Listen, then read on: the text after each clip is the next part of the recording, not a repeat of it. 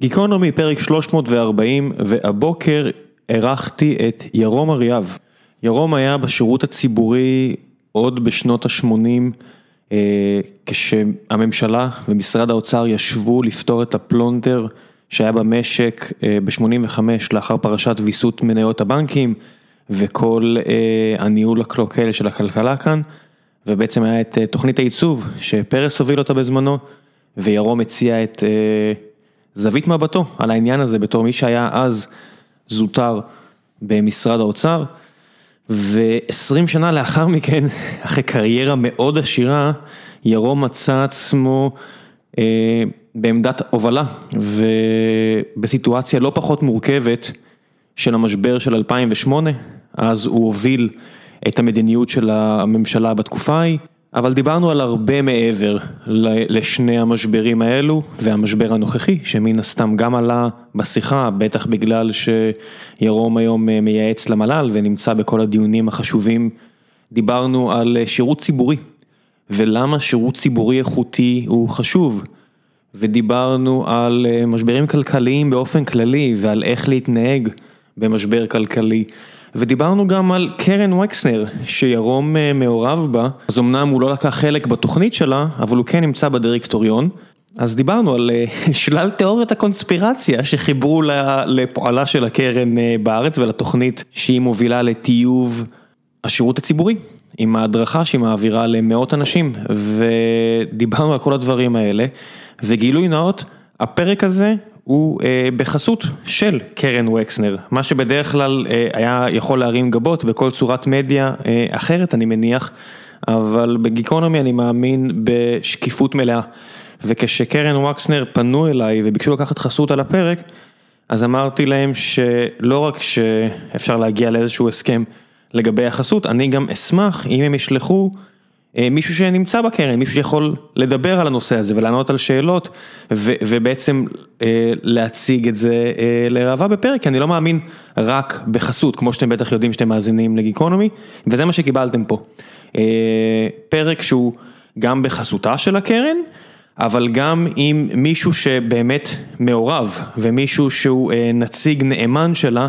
שיכול לדבר ושתשמעו אותו ולא הדיון הדי שטוח ורדוד שאפשר למצוא בתקשורת. אז מה בעצם הם הגיעו לספר לכם במסגרת החסות הזו? קרן וקסנר השיקה פודקאסט חדש, זה נקרא בשירות הציבור. מתארחים שם בכירי השירות הציבורי, בוגרי וקסנר, לשיחה עם העיתונאית גל גבאי, וחושפים את מאחורי הקלעים של עבודת השירות הציבורי בזמן הקורונה. תוכנית וקסנר בישראל מסייעת בקידום מצוינות ומנהיגות בשירות הציבורי מאז שנת 1989. התוכנית מכשירה את בכירי המנהלים בשירות הציבורי, היוצאים לבית הספר לממשל באוניברסיטת הרווארד, ופוגשים בטובי המרצים ומרכזי המחקר המובילים בתחומם, ולומדים איך מגבירים את שיתופי הפעולה הבין משרדיים. דוגמאות מאוד מעניינות ואקטואליות ראינו בזמן הקורונה, אז השירות הציבורי התגלה בשיאו, משרדי הממשלה עשו קפיצה ברמת השירותים, בהנגשה, בדיגיטיזציה ובעיקר בשיתופי הפעולה. הפודקאסט זמין בכל אפליקציות הפודקאסטים.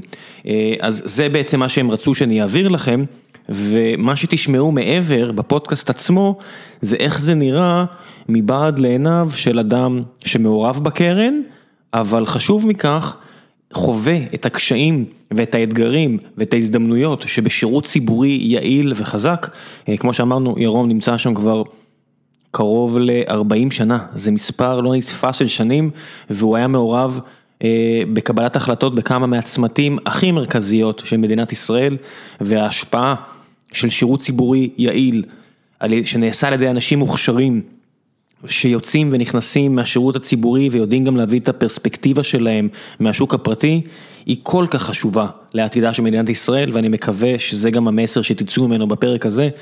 אני אשאיר לכם את המייל שלי לכל הערה שתרצו ויש את כמובן פורום החיים עצמם של גיקונומי שבו תוכלו לתת הערות על הדברים שנאמרו, כאמור אנחנו מאמינים בשקיפות מלאה אז לכו על זה ואני מבטיח לענות לכל דבר שיש לכם. וזהו, אני מקווה שתהנו, גיקונומי 340 עם ירום אריאב.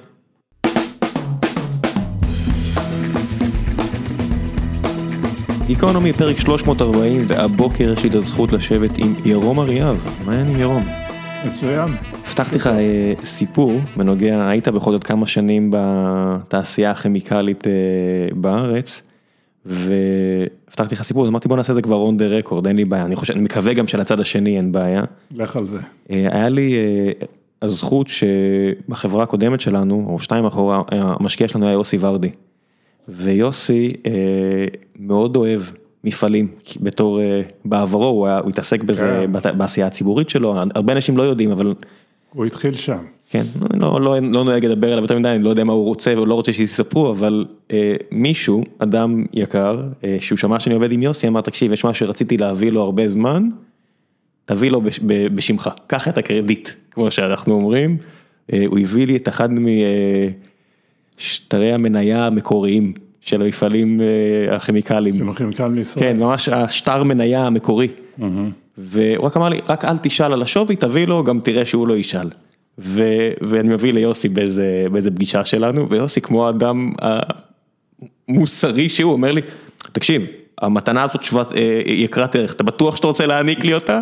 אמרתי לו, כן יוסי, זה אפילו לא ממני, מישהו אחר ביקש שאני אביא לך אותה, אמר, אתה בטוח? כן, אוקיי, אז אני אקח את זה. זה יוסי. כן, אתה יודע, הוא רק רוצה לוודא שהוא על קרקע מוצקה, ואם ככה אין לו בעיה. כן, איש יקר. אני מניח שנתקלת בו בכל מיני סיטואציות. אני כבר נתקל, נתקלתי איתו במובן החיובי של המילה, אני חושב שמשהו כמו 30 או 40 שנה, עוד שהייתי באגף תקציבים באוצר בשנות ה-80, ואחר כך הייתי גם בכיל, אז הוא כבר לא היה בכיל, אבל יצא לנו להצטלב.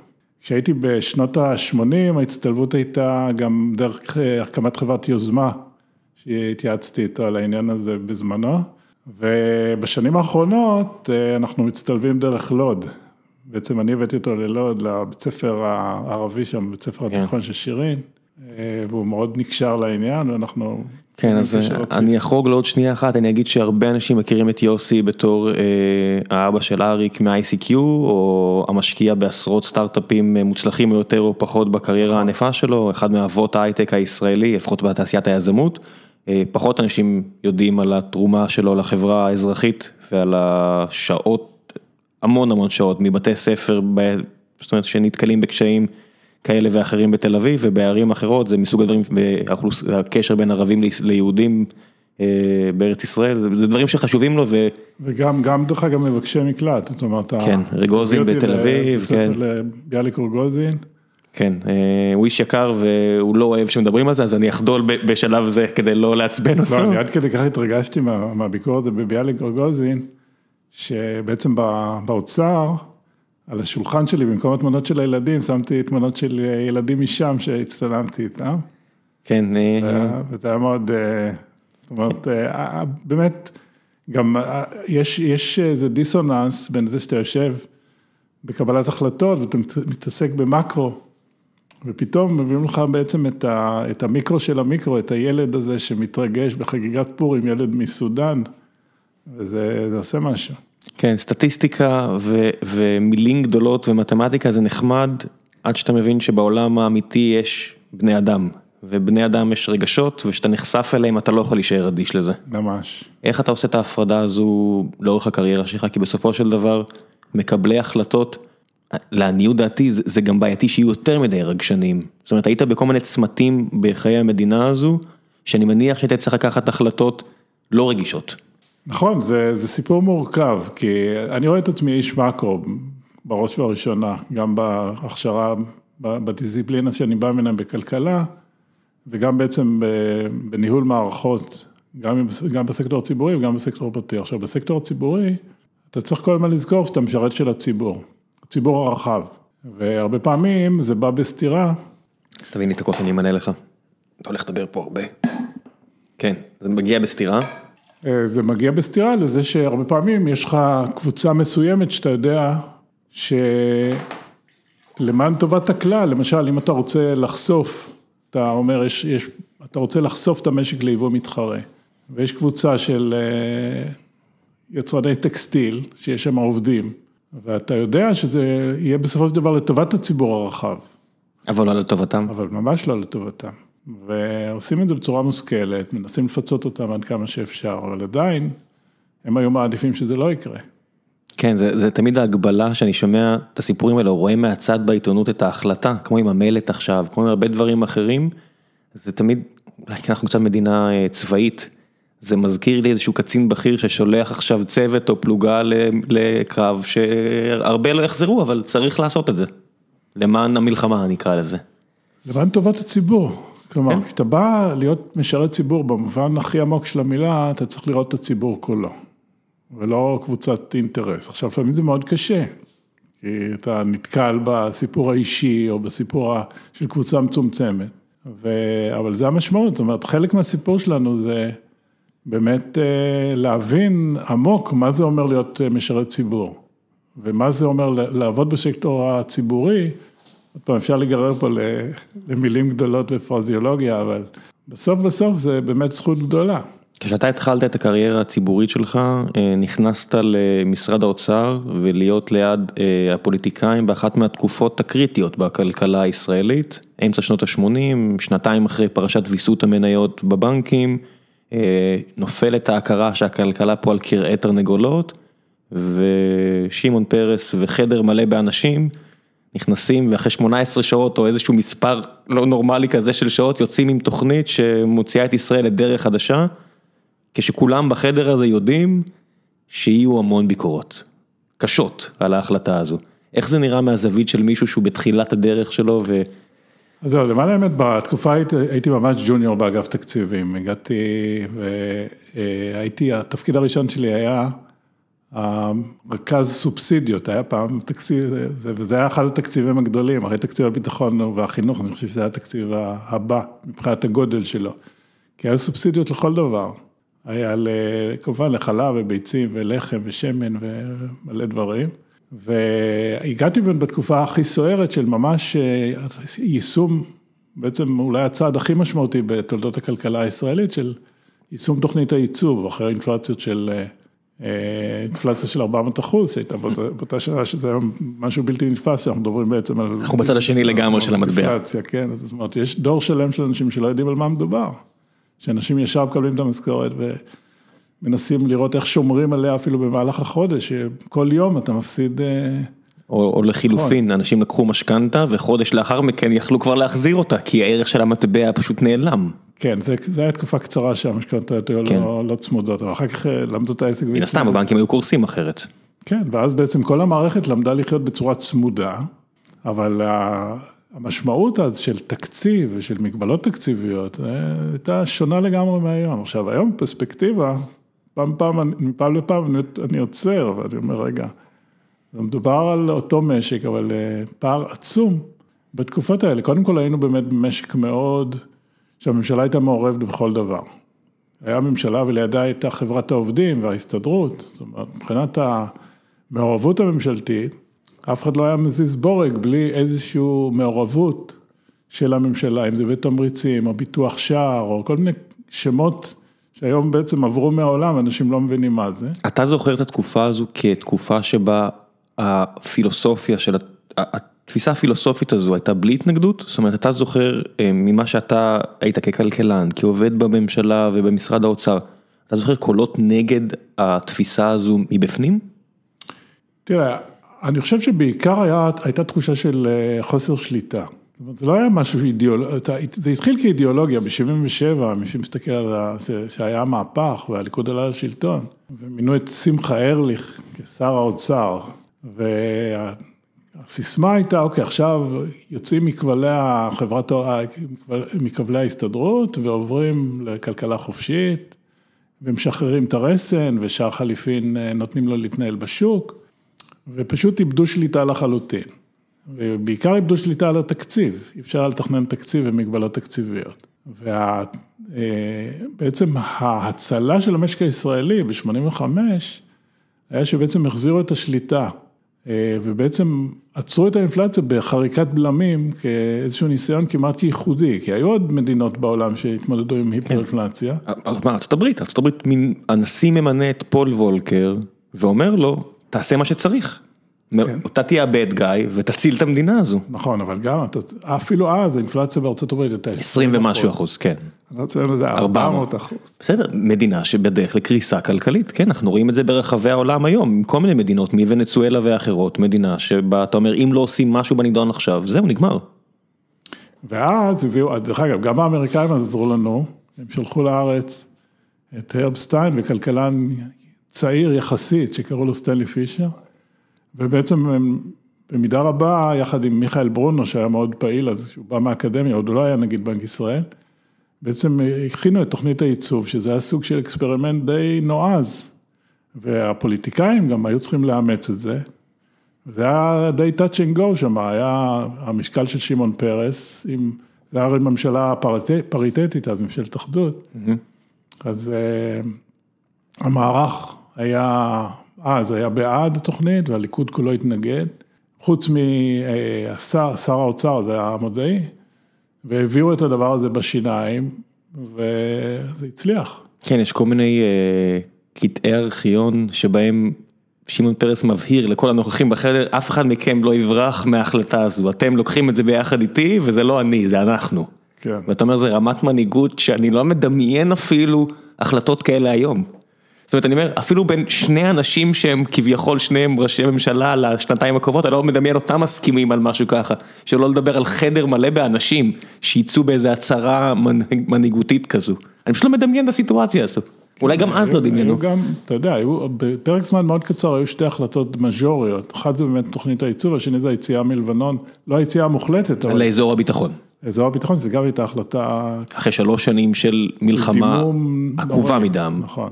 בלי כבר, זאת אומרת, המטרה כביכול הושגה ואף אחד לא בדיוק הבין מה, מה קורה שם. Mm-hmm. היה פה נועם טיבון וכל מיני כאלה ש, ששירתו אז כ, כלוחמים ואמרו מלמטה למעלה, לא בדיוק היה ברור מי נגד מי ומה אנחנו עושים. נכון. אבל אז אתה רואה באמת שהרבה פעמים החלטות, אה, הרבה פעמים החלטות של פוליטיקאים מתקבלות, קודם כל יש כאלה שזה לוקסוס, הם מתנגדים למשהו בשביל שיירשם, והם יודעים שיש רוב. הלוי זו החלטה מעניינת, הרי יירטו הלוי באותה תקופה שהיה... יירוט פיננסי פוליטי, לא יירוט אה, מיתי לא אויב. פיזי, אבל זה היה כן. כמעט. ואז גם כן, זו הייתה ממשלה פריטטית, כל המערך היה אה, בעד הפסקת הלוי, גם היה ברור שזה טירוף גם מבחינה כלכלית וגם כשהאמריקאים הציעו לנו מטוס מתחרה במחיר הרבה יותר טוב. כן, זה, זה לא רק המחיר, אני חושב שזה היה ברור לכולם שלקנות F-15 במקום uh, לביא, יש פה הרבה, F-16 סליחה, כן. לעשות הרבה, זה הרבה מעבר להחלטה פיננסית גרידה. ואז, והליכוד כולו היה נגד, כי הם גם היו פחדים מהוועדים, לא, גם הוועדים של התעשייה האווירית. עכשיו, בצד של המערכת הייתה שושנה ארבלי אלמוזנינו, ש... אה, היא, אה, היא הייתה בעד העובדים ונגד סגירת תל אביב. אבל עכשיו כולם ידעו, כולל שמיר, שהיה ראש ממשלה, שצריך לסגור תל אביב. ואז באיזשהו שלב יצאה לענייניה, לאיזה עשר דקות מישיבת הממשלה, ואז אמרו יאללה מצביעים כולם, כולם הצביעו. והלוי... כי, כי כך זה, אתה אומר, אני, אני מסתכל על ההיסטוריה של המדינה הזו והיו כל מיני נקודות קריטיות כאלה של פרגמטיזם קר. ופתחנו הרי במיקרו לעומת מאקרו, אני, אני חושב, אתה יודע, כמה שנים לתוך חייה של המדינה, תקופת הצנע, אין פה, אין פה מספיק כסף, קולטים המוני אנשים, אה, צבאות ערב מסביבנו ובן גוריון מחליט לקחת כסף מגרמניה, אתה יודע, זה, זה בעצם הפרגמטיזם הזה שהוא הוביל את הקו שלו במשך כל שנות הכהונה שלו, מי שלא יודע, הרבה מאוד דברים, חלק אולי, אתה יודע, אנחנו מצטערים עליהם עד היום, כמו כל מיני סטטוס קוו עם חרדים, שבטח יש הרבה חילונים שלא היו רוצים שזה ייקבע אז, אבל נקבע. וחלק הציל אותנו, צריך להגיד את האמת.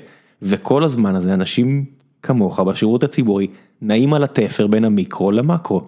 בין מה שטוב למדינה לדעתכם המקצועית, לבין הפרטים, לבין האנשים, שיסגר המפעל לעת עתה, אתה יודע. כן, אז זה קו אחד, ונעים באמת בין המיקרו למקרו, נעים גם באמת בין הכלכלה ובין הפוליטיקה. זאת אומרת, אתה גם נמצא באיזשהו מקום על קו מאוד דק שאתה מבין צרכים פוליטיים של טווח קצר, אל מול אה, צרכים כלכליים, שבדרך כלל אז אתה רואה אופק הרבה יותר ארוך, ודברים שהם טובים לטווח הארוך. אבל זה גם עוד בהנחה שהמשנה הכלכלית שלך אחידה, אני אומר, לי אין דעה מוצקה, כי אני לא מספיק משכיל וגם אני לא חשוף לזה, אז הדעה שלי משתנה כל הזמן בין, אה, לא יודע מה, קיינס להייק, אם נלך לאנשים הבאמת חכמים שדיברו על הדברים האלה. הרי גם ככלכלן, מהי הדרך הנכונה? אתה יודע, זה לא אפס, סליחה, זה לא אפס או אחד. במה נבחר, כל החלטה, אני מניח שנשפטת לפי איזושהי סט של ערכים שהוא בטח לא זה לכל האנשים במשרד האוצר.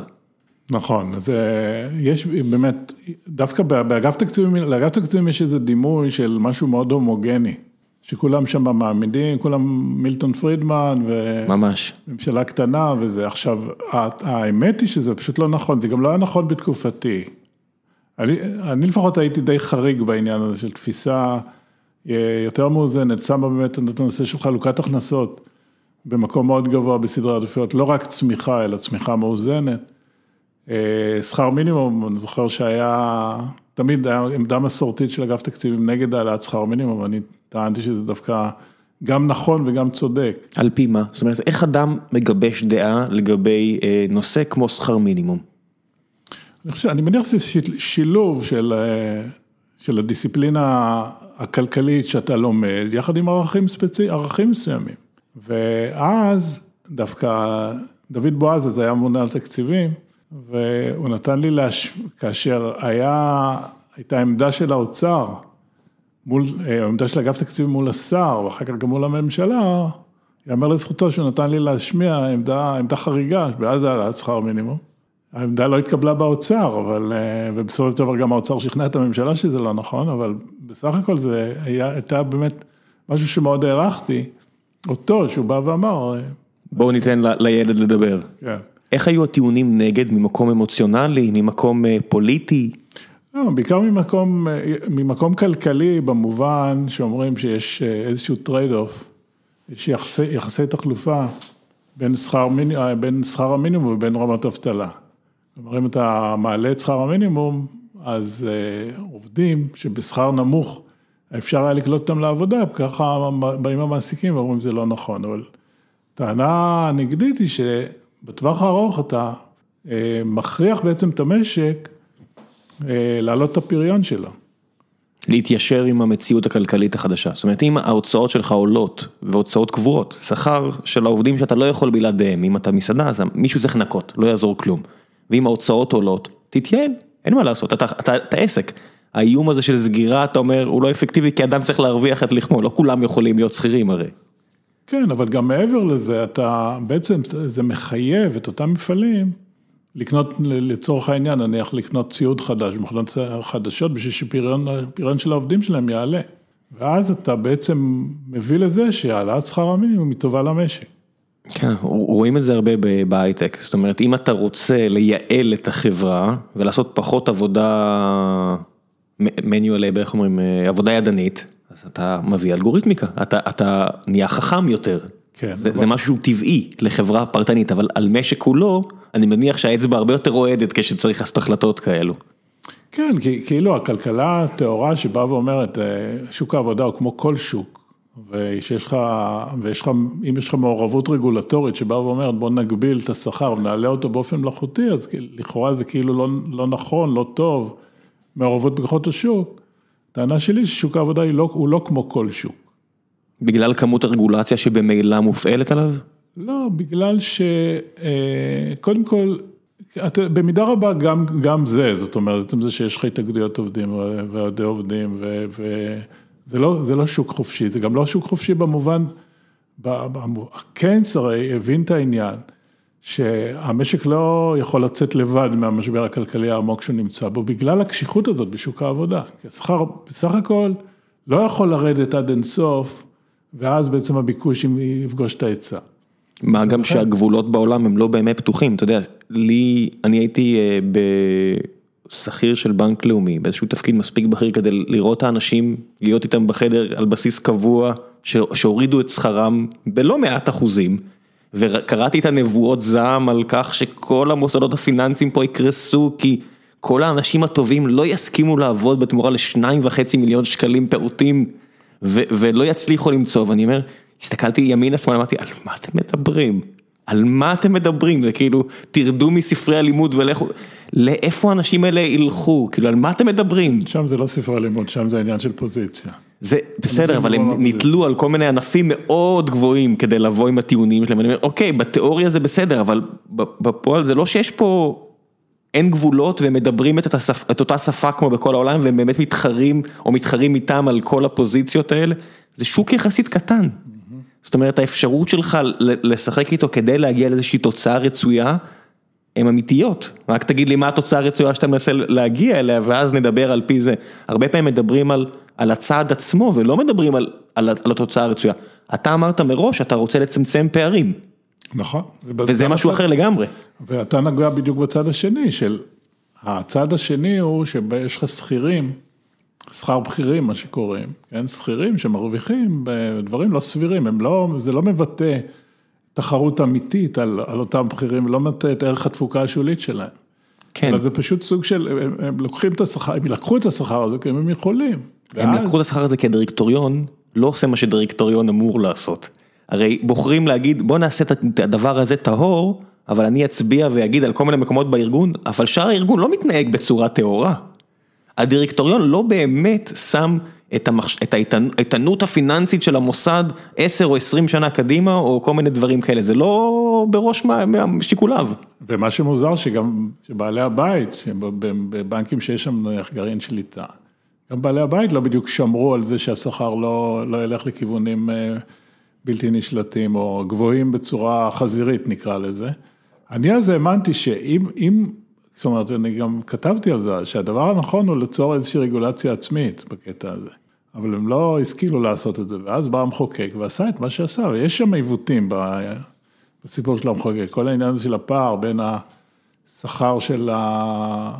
עובד הכי נמוך להכי גבוה. נמוך, הכי גבוה, זה, זה באמת משהו קצת תמוה. כן, זה כל מיני כלים שצריכים, אתה יודע, זה כמו אה, פקטור באוניברסיטה, אתה צריך, הרי התוצאה הרצויה כביכול ש-70 אחוז יעברו את המבחן, 30 אחוז ייכשלו, לא יודע מה, הנדסת חשמל, קורס, קורס ראשון בסמסטר א', ואז אתה רואה את הנוסחה של הפקטור ואתה, ואתה אומר לעצמך, יש שם שורש?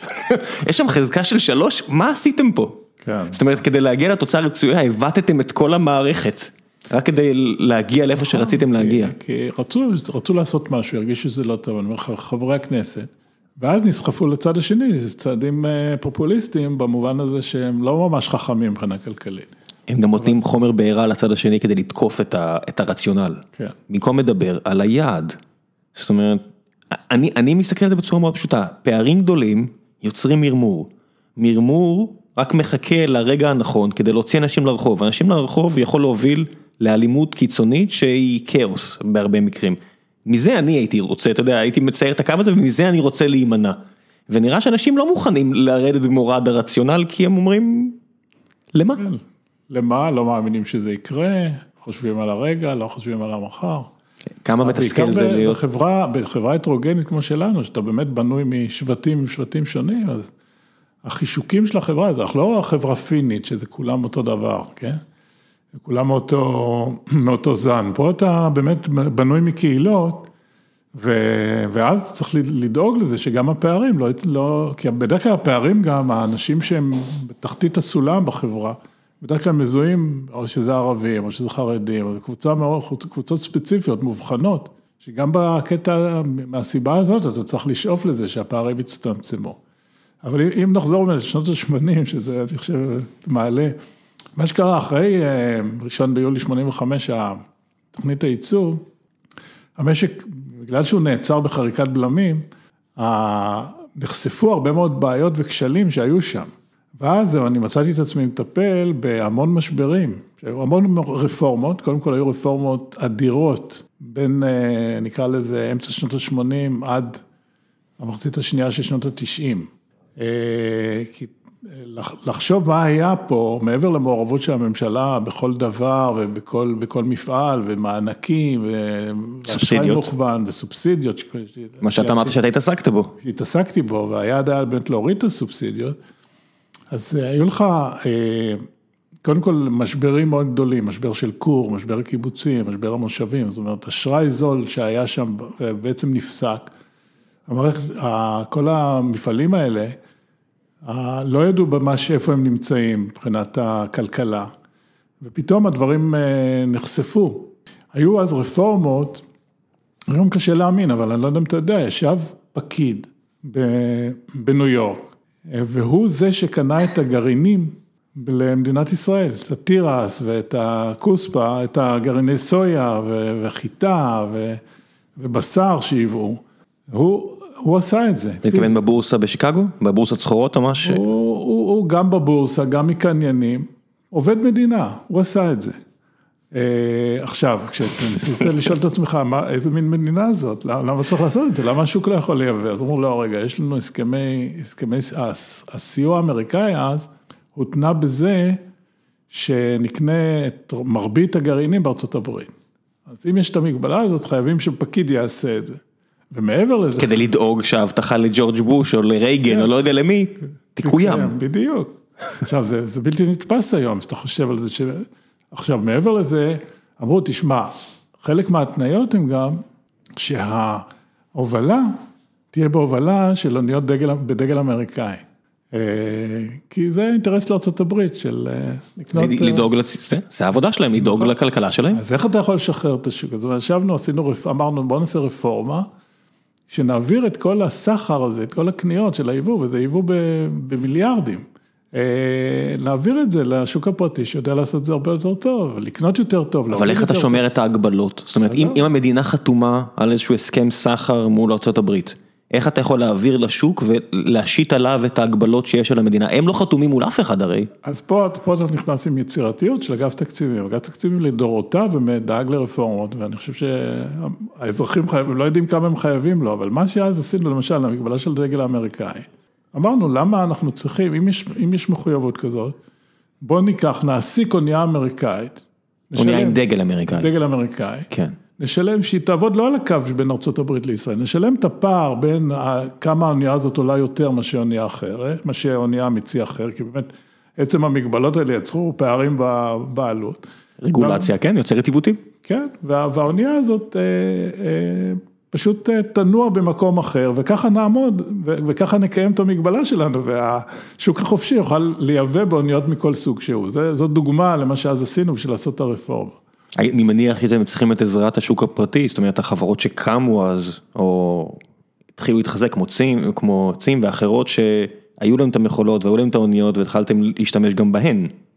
לא, אבל לא רצינו, רצינו שהשוק יעשה את זה, אז העברנו את ה...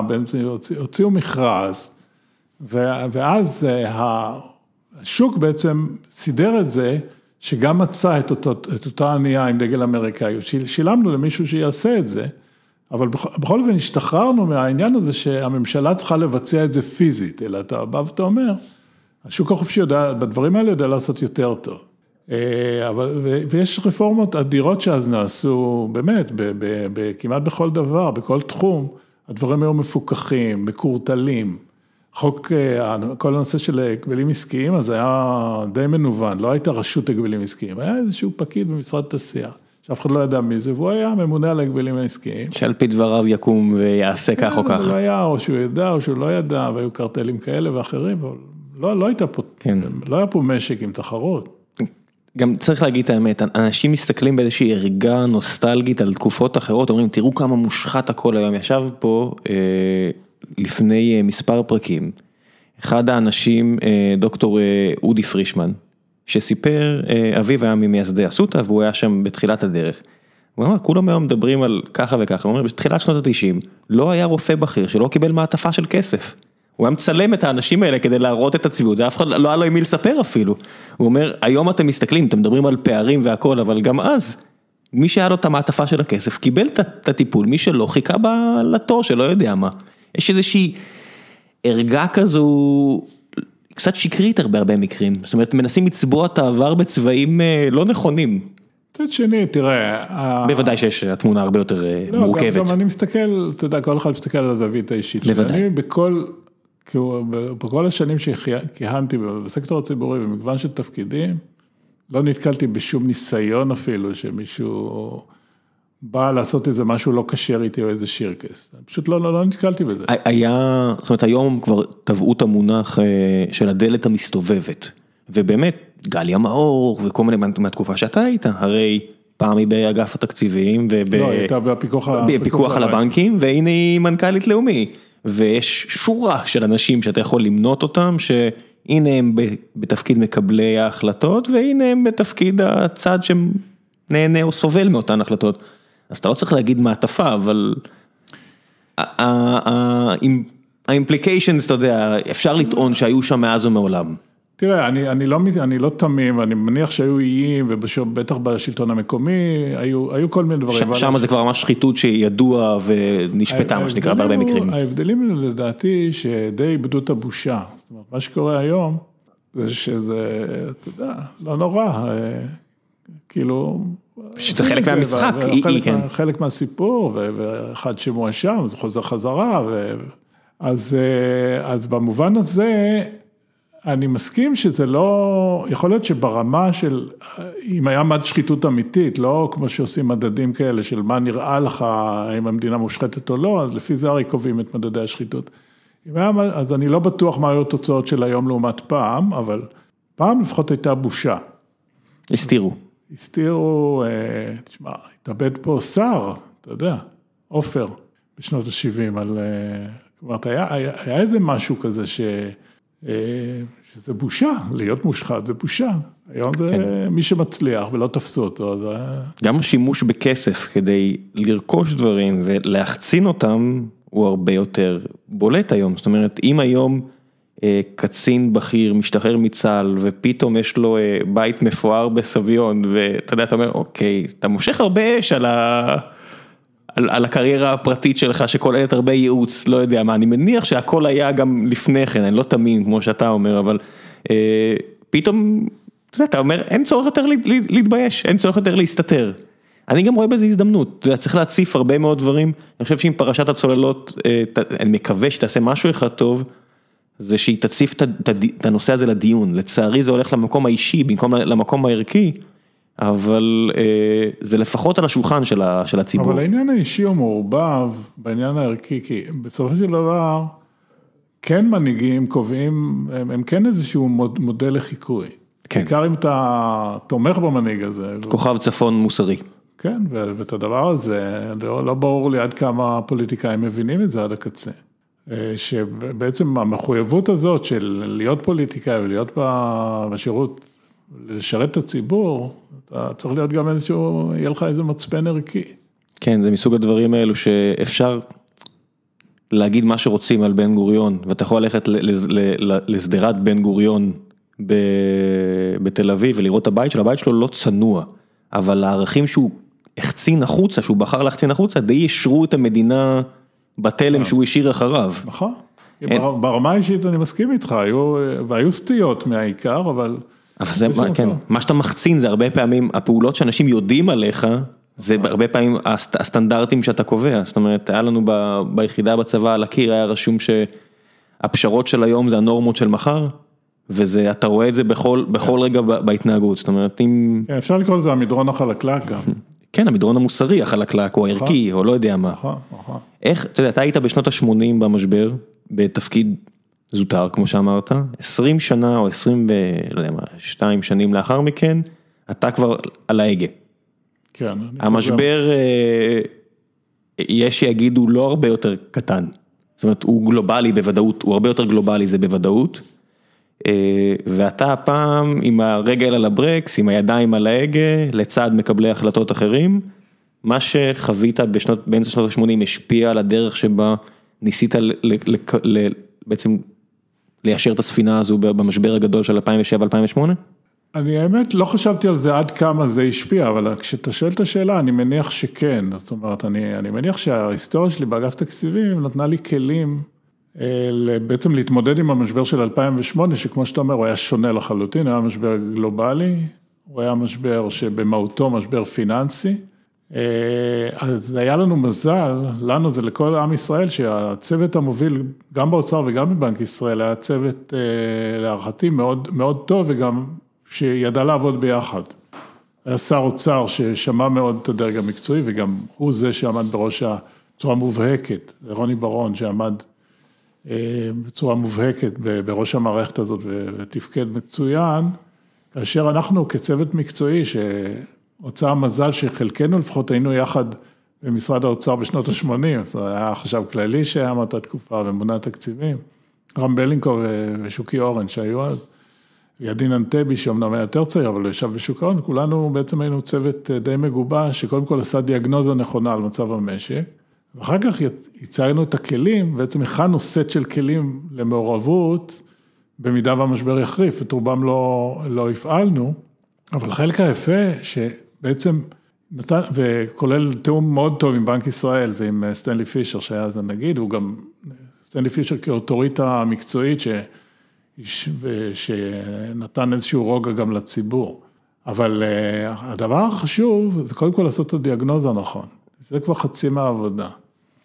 והבנו שהמשבר הוא גדול, המשבר הוא מפחיד, אנחנו לא יודעים מה, כמה זמן הוא יארך, אבל באופן כללי אנחנו אה, נכנסים למשבר הזה במצב הרבה יותר טוב מאשר מדינות אחרות בעולם.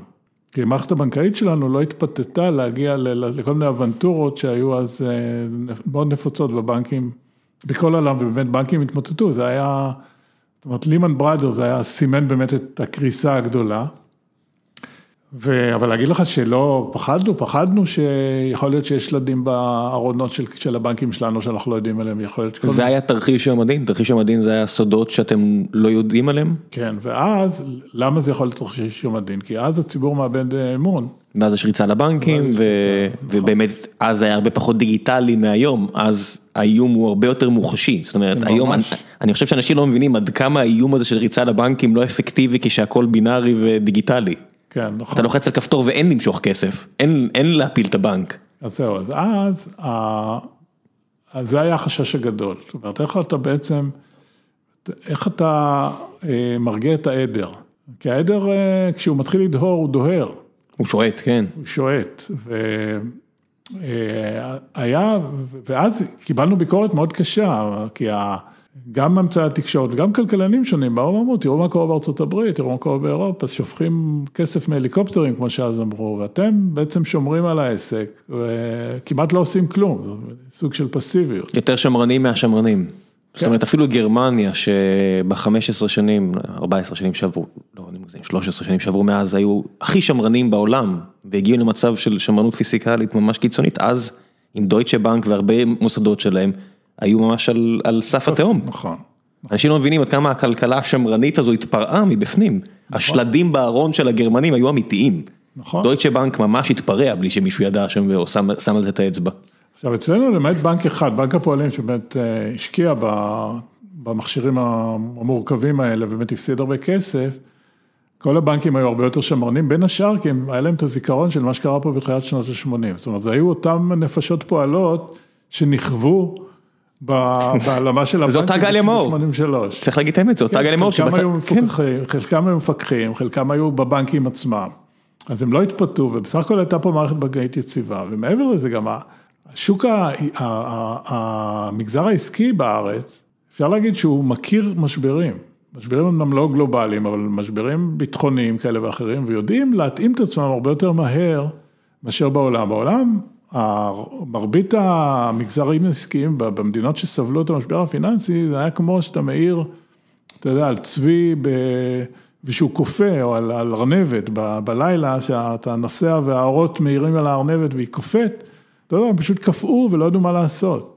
אני חושב שזה גם אה, חלק מאוד גדול מהסיפור הזה, שהמגזר הפיננסי פה, הוא לא ה City of London, זה לא וול סטריט, שמה האנשים הכי חריפים, היו מסיימים את ה-MBA בהרווארד ובוורטון ורצים לוול סטריט ובונים מכשירים פיננסיים ומביאים את ה quants הכי, שבמקום לעשות פיזיקה ברמה הכי גבוהה הלכו ובנו מכשירים פיננסיים. אני מסתכל, אתה יודע, בלי להעליב אף אחד מהמגזר הפיננסי הישראלי, אני מסתכל על זה פה, זה לא ככה. נכון. זה לא ככה, זאת אומרת, כשיש לך אנשים כל כך תחרותיים, עם כישורים אנליטיים ברמה כזו גבוהה, אין זה פלא. שהם הגיעו לדרגות מורכבות כאלה מסוכנות, כי הם הגדילו תשואה, הגדילו תשומה. בארץ אנשים מאוד שמרנית, זה תעשייה, נכון, זה תעשייה שמרנית. אתה תמיד יכול גם לייבא את מה שהם עשו לארץ, אבל לא. אתה יכול לשים את הכסף שלך על הפוניז בחו"ל. גם זה, וגם שבנקים יבנו פה פחות או יותר אותם מכשירים, אבל זה לא קרה. ומהבחינה הזאת, אני חושב שהיה לנו מזל כפול, גם, תראה, גם נכנסנו למשבר הזה בתנאים אופטימליים ב-2008, כי בניגוד למה שקורה עכשיו, הגירעון הזה היה אפס. עכשיו אנחנו יוצ...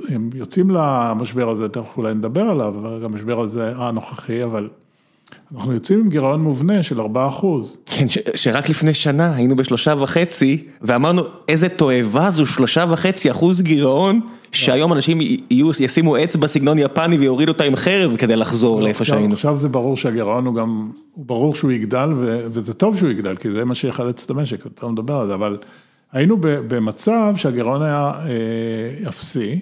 אה, ב-2007 היה גירעון אפס, ובעצם יצאנו, נכנסנו למשבר הזה במצב אה, יחסית טוב, אחרי כמה שנים של צמיחה מהירה של מעל חמישה אחוז, עם מערכת בנקאית טובה, אז ככה שמבחינת הדיאגנוזה, עד כמה שאתה יכול במצב כזה אי ודאי אה, להיות בטוח במה שאתה אומר, אמרנו, הפתרונות פה הם אחרים.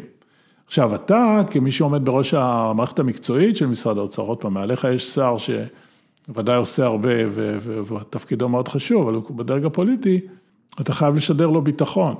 אתה לא יכול... אתה לא יכול לשלוח אותו למשרד הממשלה בפאניקה. כן, אתה, חלק מהסיפור הוא לשכנע את עצמך שאתה צריך, שמה שאתה חושב, שרוב הסיכויים שזה ככה, שבאמת אתה אומר את זה מספיק ביטחון בשביל לשכנע שזה באמת המצב, זה מול שר האוצר, זה מול ראש הממשלה, אה, ומול לחצים אדירים שבאו מכל מקום. אז תן לי לשאול אותך שאלה אחת אחרונה ואז נעבור לעוד עשור קדימה, שנגיע כמעט לימינו. שתי שאלות בעצם, שאלה אחת, אה, שמעניינת אותי ברמה האישית, איך אתה מוודא שלא הולכים להפתיע אותך עם שלדים בארון? זאת אומרת מה, אתה מזמן את המנכ"לים של הבנק לשיחה אה, בארבע עיניים בחדר סגור ומבקש שיבטיחו לך שאין הפתעות? איך, איך אתה עושה בכלל את הדבר הזה ב-day to day? וגם וגם וגם, זה קודם כל אתה נכנס למוד של חירום, במצב הזה אתה, זה באמת כמו איזשהו חמ"ל, שאתה מבין שיש פה משבר נוראי, אתה כולך עסוק, כל דבר אחר זז הצידה, ואתה עסוק רק בזה, עם כל הצוות המקצועי של האוצר, ואתה מתחיל לאסוף אינפורמציה. אז אה, ישיבה ראשונה עם בנק ישראל, שהוא המפקח על הבנקים, מה אתה יודע? מה אתה יודע על הבנקים? מה אתה יודע על קבוצות הלווים המרכזיות במשק? עד כמה, עד כמה הקריסה של איזשהו לווה גדול, עד כמה זה יכול להפיל עד פה. עד כמה אתה חשוף. כן, אז, אז, אז זה קודם כל ישיבה של פשוט בואו ניקח את כל האינפורמציה וגם נאסוף אותה וגם ננתח אותה. פגישות כאלה, יש להם איזשהו אה, אה, זווית פלילית או של אחריות אישית, זאת אומרת, האנשים שעמדו בראש בנק הפועלים דאז, מאז היו בכלא. בסדר, זה כבר לא לכאורה, הם נכון. יושבים לעניות דעתי חלק מהם, לא, כבר לא, עד לאחרונה, כן. עד לאחרונה. נכון. ואתה מכניס אדם לחדר, יש איזושהי, איזשהו, אה, בוא נגיד התחייבות פלילית להגיד את האמת מולך? לא, אתה לא בית משפט, אבל אה, אתה יוצא מתוך נקודת הנחה, שהוא, בוא נגיד שהוא יספר לך את מרבית הדברים. אה, אתה אף פעם לא יכול להיות בטוח. אבל יש לך כלים, כמו שאמרנו, יש את המפקח על הבנקים, יש את אגף שוק ההון שהוא רגולטור על גופים אחרים, יש את רשות ניירות ערך, את כל האנשים האלה אתה אוסף ביחד, ואתה נוס, עובד עבודה מאוד מסודרת של פשוט איסוף אינפורמציה, ואחר כך אתה נפגש לא מעט, ואני נפגשתי לא מעט במהלך התקופה הזאת עם ראשי הבנקים, גם ביחד וגם לחוד. והם הרגיעו אותך ש... אין שלדים בארון? אתה נפגש איתם גם בשביל לקבל, אה, לשמוע עצות. זאת אומרת, כמה שזה, הם בסך הכל יושבים על המייל, מבינים מה קורה, הם, הם, יש להם המון אינפורמציה. כן, בלאומי ישב אז פרופסור דני צידון, שהיה לי את הזכות לשבת איתו כמה פעמים, האיש הקריירה האקדמית שלו מבוססת על ניתוח המשבר הכלכלי הגדול של 29, אתה יודע, זה לא איזה אנשים שזר להם הסיטואציות האלה. דן צידון גם למד איתי באוניברסיטה. אז בכלל אתה... ההורים שלנו היו באותו קורס טייס לפני כן. הרבה שנים. יש לו פה לא הכי אה, נקי, אבל האיש כלכלן בחסד, אתה יודע, זה לא, זה מישהו שאתה באמת, אני מתאר לעצמי שאתה יכול לבוא ולדבר איתו דני, תגיד לי מה קורה. לא, זה, זה היה באמת תענוג לדבר עם אנשים כמו דני, למרות שהוא היה הרבה הרבה יותר פסימי וחלק על הדיאגנוזה שלי בצורה מאוד קיצונית. בסדר, כשאתה מקדיש את חייך לדבר על משברים כלכליים, מה לעשות שזה משפיע, אני מניח. אה, אני לא יודע, אני חושב שזה, טוב, כל אחד... אולי הוא פשוט הקדים את זמנו ב-15 שנה. כן, יש סיכוי שהעבירו את המשבר הזה פשוט עם הדפסת הכסף הזו 15 שנה קדימה. קצת קשה בזמן שאתה בתוך ההוריקן להבין מה קורה. לא, אבל אין ספק שהוא בהחלט כלכלן מקצועי ויש מה לשמוע אותו. אבל לא רק אותו, כמו שאמרתי, זה היה באמת גם לשמוע, לשמוע הרבה מאוד גורמים במשק. לא רק במערכת הבנקאית, גם במערכת הריאלית, כי זה התחיל להתגלגל גם לצד הריאלי. כן, בסוף מישהו צריך לקבל את הכסף ולהחליט מה הוא עושה איתו. כן, אז, אז, אז אתה צריך, זה טוב שנפגש עם אנשים. לא כל פגישה, אתה יודע, היום מאוד רגישים לעניין הזה, איך יכול להיות שפקידים נפגשים עם, עם אנשים במשק וזה, יש דברים שאתה לא חייב לעשות. אני לא מבין את האלטרנטיבה, איך יכול להיות שפקיד יישב במשרד שלו ולא ייפגש עם אנשים. נכון, נכון. תן לי לשאול אותך שאלה אחרת, לפני שנעבור הלאה. באיזה שנים היית בקרן ווקסנר?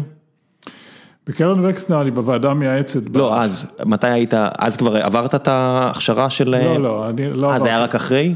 לא, אני לא הייתי, לא הייתי בהכשרה של קרן וקסנר, הייתי בוועדה המייעצת, אני עדיין בוועדה המייעצת של קרן וקסנר, שעושה עבודה פנטסטית בהכשרה של... של, עובדי, של עובדים בכירים בסקטור הציבורי. רציתי לשאול אם בתקופה כזאת של 2018, כשיש גופים כאלה שמחברים אנשים בפקידות הציבורית ומכל העולם, זאת אומרת, האם יש איזשהו... אתה מגבילה, לא יודע מה, אם אני בצרות בחברה, אני יודע שיש לי, לא יודע מה, קבוצת וואטסאפ של CTOים שאני יכול להתייעץ איתם, או לחילופין, אתה מבין למה אני מתכוון, זאת אומרת, אם יש גופים כאלה, שאתה יכול להרים טלפון ולהגיד, תקשיב, מה קורה אצלכם? אז האמת שהגדולה של קרן וקסנר זה, תכף נדבר אולי על צד אחר שלה, אבל הגדולה היא שזה יוצר גם נטוורקינג. לזה אני מתייחס. ובוגרי הקרן, שאני לא נמנה אליהם, אני היום בוועדה מייעצת שם, אבל לא, לא עשיתי, לא, לא נסעתי מטעם קרן וקסנר להרווארד, למעט זה שכוועדה מייעצת הייתי שם איזה שבועיים כיותר צופה ותורם, אבל תורם מהניסיון שלי פשוט ללימודים של הקבוצה, אבל קודם כל, מה שאני מאמין שהשירות הציבורי הוא המפתח לצמיחה כלכלית טובה וליציבות כלכלית זה שירות ציבורי מעולה, בעיקר בדרגים הגבוהים. כי שירות ציבורי, אתה יודע, הוא די הושמץ גם, לפעמים גם תפיסה... הושמץ, מושמץ. הושמץ, מושמץ, יש תפיסה אידיאולוגית של האיש השמן על האיש הרזה וכל... כשאתה מצייר את העולם בשחור ולבן ואחד ואפס, זה לא משאיר מקום לניואנסים. לא, אני חושב שהסקטור הציבורי הוא, קודם כל ניהול בסקטור הציבורי, אני ניהלתי גם בסקטור הפרטי, כמו שאתה יודע, 14 שנים בכימיקלים מישראל, במגוון של... חברה קטנה כזו, כן. כן, אז בסך הכל הניהול בסקטור הציבורי הוא הרבה יותר מאתגר מאשר בסקטור הפרטי לדעתי. כיוון שאין לך, לך בעצם כלים של תמריצים כספיים, או כמעט ואין. אין לך לא שוט ולא, ולא, ולא, אתה יודע, אין לך שום דרך לתת תמריץ חיובי ושום דרך לתת תמריץ שלילי. נכון. קשה הרבה יותר לפטר, הרבה יותר קשה ומצד שני הרבה יותר קשה לקדם. קשה לקדם, קשה לתת בונוס כספי, אין, אין בעצם את כל הדברים האלה, ולכן אתה צריך לנהל בסקטור הציבורי בכלים אחרים. בכלים של הזדהות עם המטרה, של הסבר יותר נכון, של איזושהי...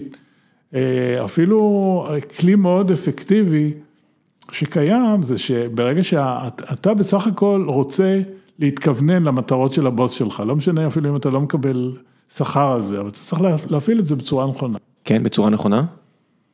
אז אתה, אז האתגר בניהול בסקטור הציבורי, אתגר משמעותי, יצא לי גם להעביר קורס באוניברסיטה על העניין הזה, של ניהול בסקטור הפרטי מול ניהול בסקטור הציבורי. עכשיו, קרן וקסנר, כבר עשרות שנים, לוקחת את בכירי המגזר הציבורי ונותנת להם פשוט הכשרה במקום הכי טוב בעולם, בהרווארד.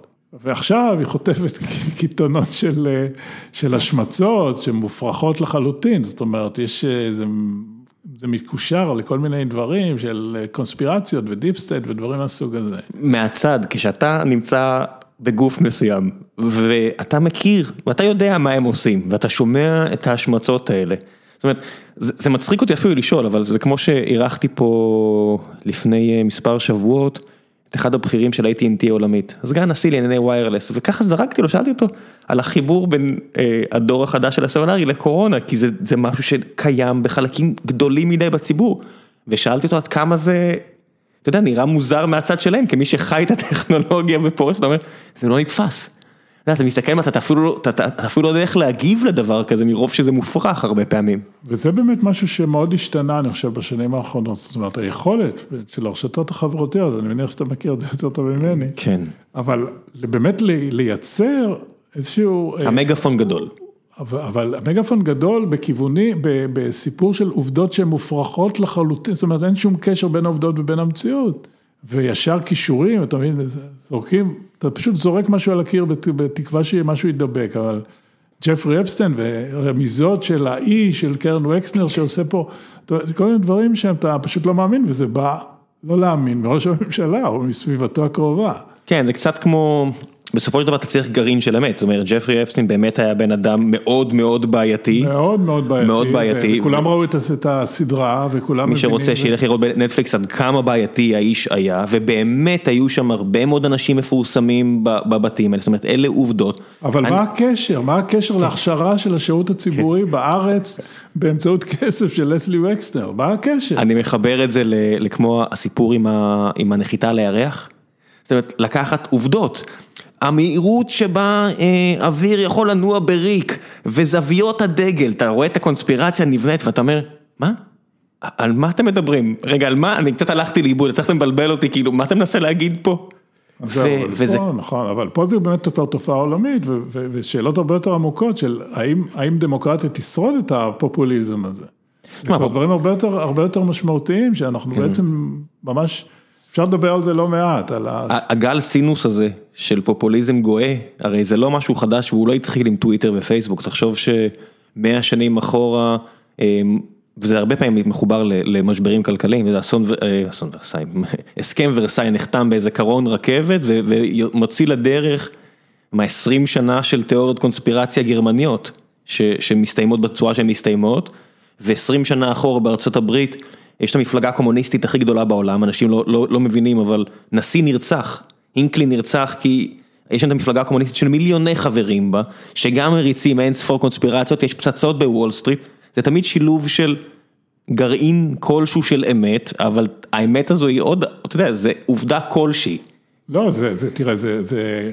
שנים, מאות שנים אחורה, דברים שקרובים לליבנו, כמו עלילות הדם, כן. זה גם כן מבוסס על... אז שמה זה, זה שם אפילו היה גרעין של אמת. זה, צריך להגיד את האמת שהלכתי עד למה שאני מרגיש שהוא היה בו איזושהי אמת, אבל כשאתה מדבר על יהודים ומצות ודם, אתה אומר, שם לא היה בכלל אמת. לא היה אמת, לא היה אמת במובן שבטח הם לא ערבבו מצות בדם, אבל ראו איזשהו יהודי, זאת אומרת, עשו איזשהו קישור של משהו טריוויאלי, שעובדה שקיימת, ובנו סביבה תיאוריות שלמות, שהן באמת... תמיד זה משהו שמעורר שנאה, שנאת הזר ואיום. זאת אומרת, האיום גם כן משרת תמיד את הפופוליסטים. מה. אתה רואה שזה across the board בכל העולם. כן, בקרן ווקסנר, מה... זאת אומרת, מה... זה לא קסנופוביה. תראה, אני חושב שזה שילוב, זה התחיל ב pure פוליטיקה עם, עם העבודה של אהוד ברק, אבל אחרי זה קשרו את זה, ומיד ל... איזושהי תיאוריה של deep state, כן, יוצרים פה איזשהו, אה, שכל הפקידים הבכירים, כולל הרמטכ"ל, כולל אה, אנשים באמת, הם כולם חלק מאיזושהי רשת קונספירטיבית של, אה, שקרן וקסנר מלמדת אותם לחשוב בכיוון המסוים הזה. שאין דבר יותר מופרך מהסיפור הזה. בוא נדבר על מה זה הכיוון המסוים הזה. תמיד אומר, תספר לי מה אתה חושב שקורה, ואז אני רוצה לשמוע. זאת אומרת, את, כל האנשים שמונים שם, קרן ווקסטר הכשירה, מה, מאות אנשים כבר? מאות אנשים. אני לא יכול, אני לא מדמיין אותם מסכימים על כלום, בסדר? Mm-hmm. תן לי לשים את זה על השולחן, אני לא מדמיין אותם מסכימים על כלום, שלא לדבר על איזושהי תוכנית מורכבת להפלת ראש ממשלה מכהן, בסדר? אני לא מדמיין אותם מסכימים. על בעד מי הם בדרבי, על האם לשים טחינה על החומוס כן או לא, אני לא מדמיין אותם מסכימים על כלום. לא, עכשיו אתה מדמיין לך את uh, לס וקסנר, שהוא יהודי, דרך אגב, המפלגה הוא רפובליקנית, אני לא יודע אם אתה יודע, אבל בטח, תורם, תורם גדול מאוד, עשה את הכסף כן. שלו בעסקים כאלה ואחרים. מה זה הכיוון הזה, הוא זה שמכתיב, הוא זה שמוביל לכיוון, אתה יודע, השמאלני, ליברלי, לא? זאת אומרת, הוא דווקא, והוא כל, כל מה שהוא עושה, זה הוא מאוד בא, תורם עשרות שנים לטיוב השירות הציבורי ודרך זה לטיוב המצב של אזרחי מדינת ישראל. ועכשיו הוא חוטף, אני לא יודע, זאת אומרת אני, אני באיזשהו מקום אה, חושב על, על מה הוא חושב על, על הטירוף הזה שקיים פה בעניין הזה, אבל בסופו של דבר, זה, זה משהו ש... ודרך אגב, זה לא יכול להיות הדבר היחיד, אני חושב שהסיפור של טיוב השירות הציבורי, זה חייב לבוא מכל מיני כיוונים, וזה באמת בא מכל מיני כיוונים, יש, יש מספר תוכניות מאוד מאוד טובות של עתידים ושל דברים שבאמת אה, מבינים שהשירות הציבורי הוא הרבה פעמים החוליה החלשה במשקים, שלא מאפשרים להם לצמוח ולהתקדם ולשגשג. זה, זה עכשיו, אני, אני, זה מביא אותנו עכשיו למשבר הנוכחי ולכך, זאת אומרת שכשגדלו הפערים, כששחררו כל רסן והפערים גדלו למקום כזה שאנשים טובים בעשייה הציבורית, קשה להם להיות איפה שהם כי הם רואים כמה גדול יותר הערך המוניטרי בחוץ. וזה נראה לי קשה מאי פעם. וגם הם מושמצים, וגם כן. הם מושמצים בסקטור הציבורי. ממש, ו, ואני אומר לעצמי, איזה עבודה קשה זו היום. נכון, עכשיו זה, יש לזה משמעות אסטרטגית למדינת ישראל, אם אתה לא תצליח למשוך אנשים טובים, אגב, חלקם באים, באים מהסקטור הציבורי, הולכים לסקטור הפרטי וחוזרים. הרבה. וכאילו גם זה, שמים את זה כתופעה שלילית של הדלת המסתובבת, אז עוד פעם, אתה צריך אולי לשמור על צינון, אבל התופעה כשלעצמה היא תופעה חשובה. כשאתה מקבל פרספקטיבה נוספת, שאתה נמצא בסקטור הפרטי וחוזר לסקטור הציבורי, אתה מתפקד הרבה יותר טוב. כן, עכשיו... אני רואה בארצות הברית, אתה יודע, אנשים כמו ג'ו ביידן ואחרים, שאני אומר, הם כבר פוליטיקאים 50 שנה. בשלב מסוים אתה כבר כל כך מכור, ואפשר לראות את שמעון פרס, אתה יודע, אני לא רוצה לנפץ פה את הפעולות עכשיו, שבן אדם עושה רק פוליטיקה, בשלב מסוים אתה טועה בינך לבין עצמך אם הוא בכלל יודע באמת מה קורה בחוץ. נכון, אבל זה הפוליטיקאים, אני עכשיו מדבר על הדרג הפקידותי. אז אותו דבר מבחינתי, זאת אומרת אם אתה רק מתווה מדיניות ואף פעם לא היית בצד השני שצריך לחיות עם המדיניות הזו ולפעול בה ולהקים עסק שצריך להרוויח כסף ולשרוד ולשגשג, אני לא בטוח שאני יכול לסמוך עליך לעשות את ההחלטה הנכונה. אני חושב שיש לזה ערך עצום שאתה יוצא וחוזר וזה מה שקרה לי.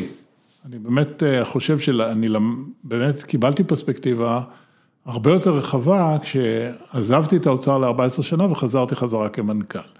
אבל אה, אם, אם נחזור לעניין של, אה, של בכלל סקטור ציבורי, צריך להבין עד כמה זה דבר שמשפיע על כל, כל דבר מחיינו. כמובן יש את העניין של השירות, השירותים הציבוריים, של חינוך ושל בריאות, הבריאות עכשיו אנחנו רואים עד כמה זה קריטי.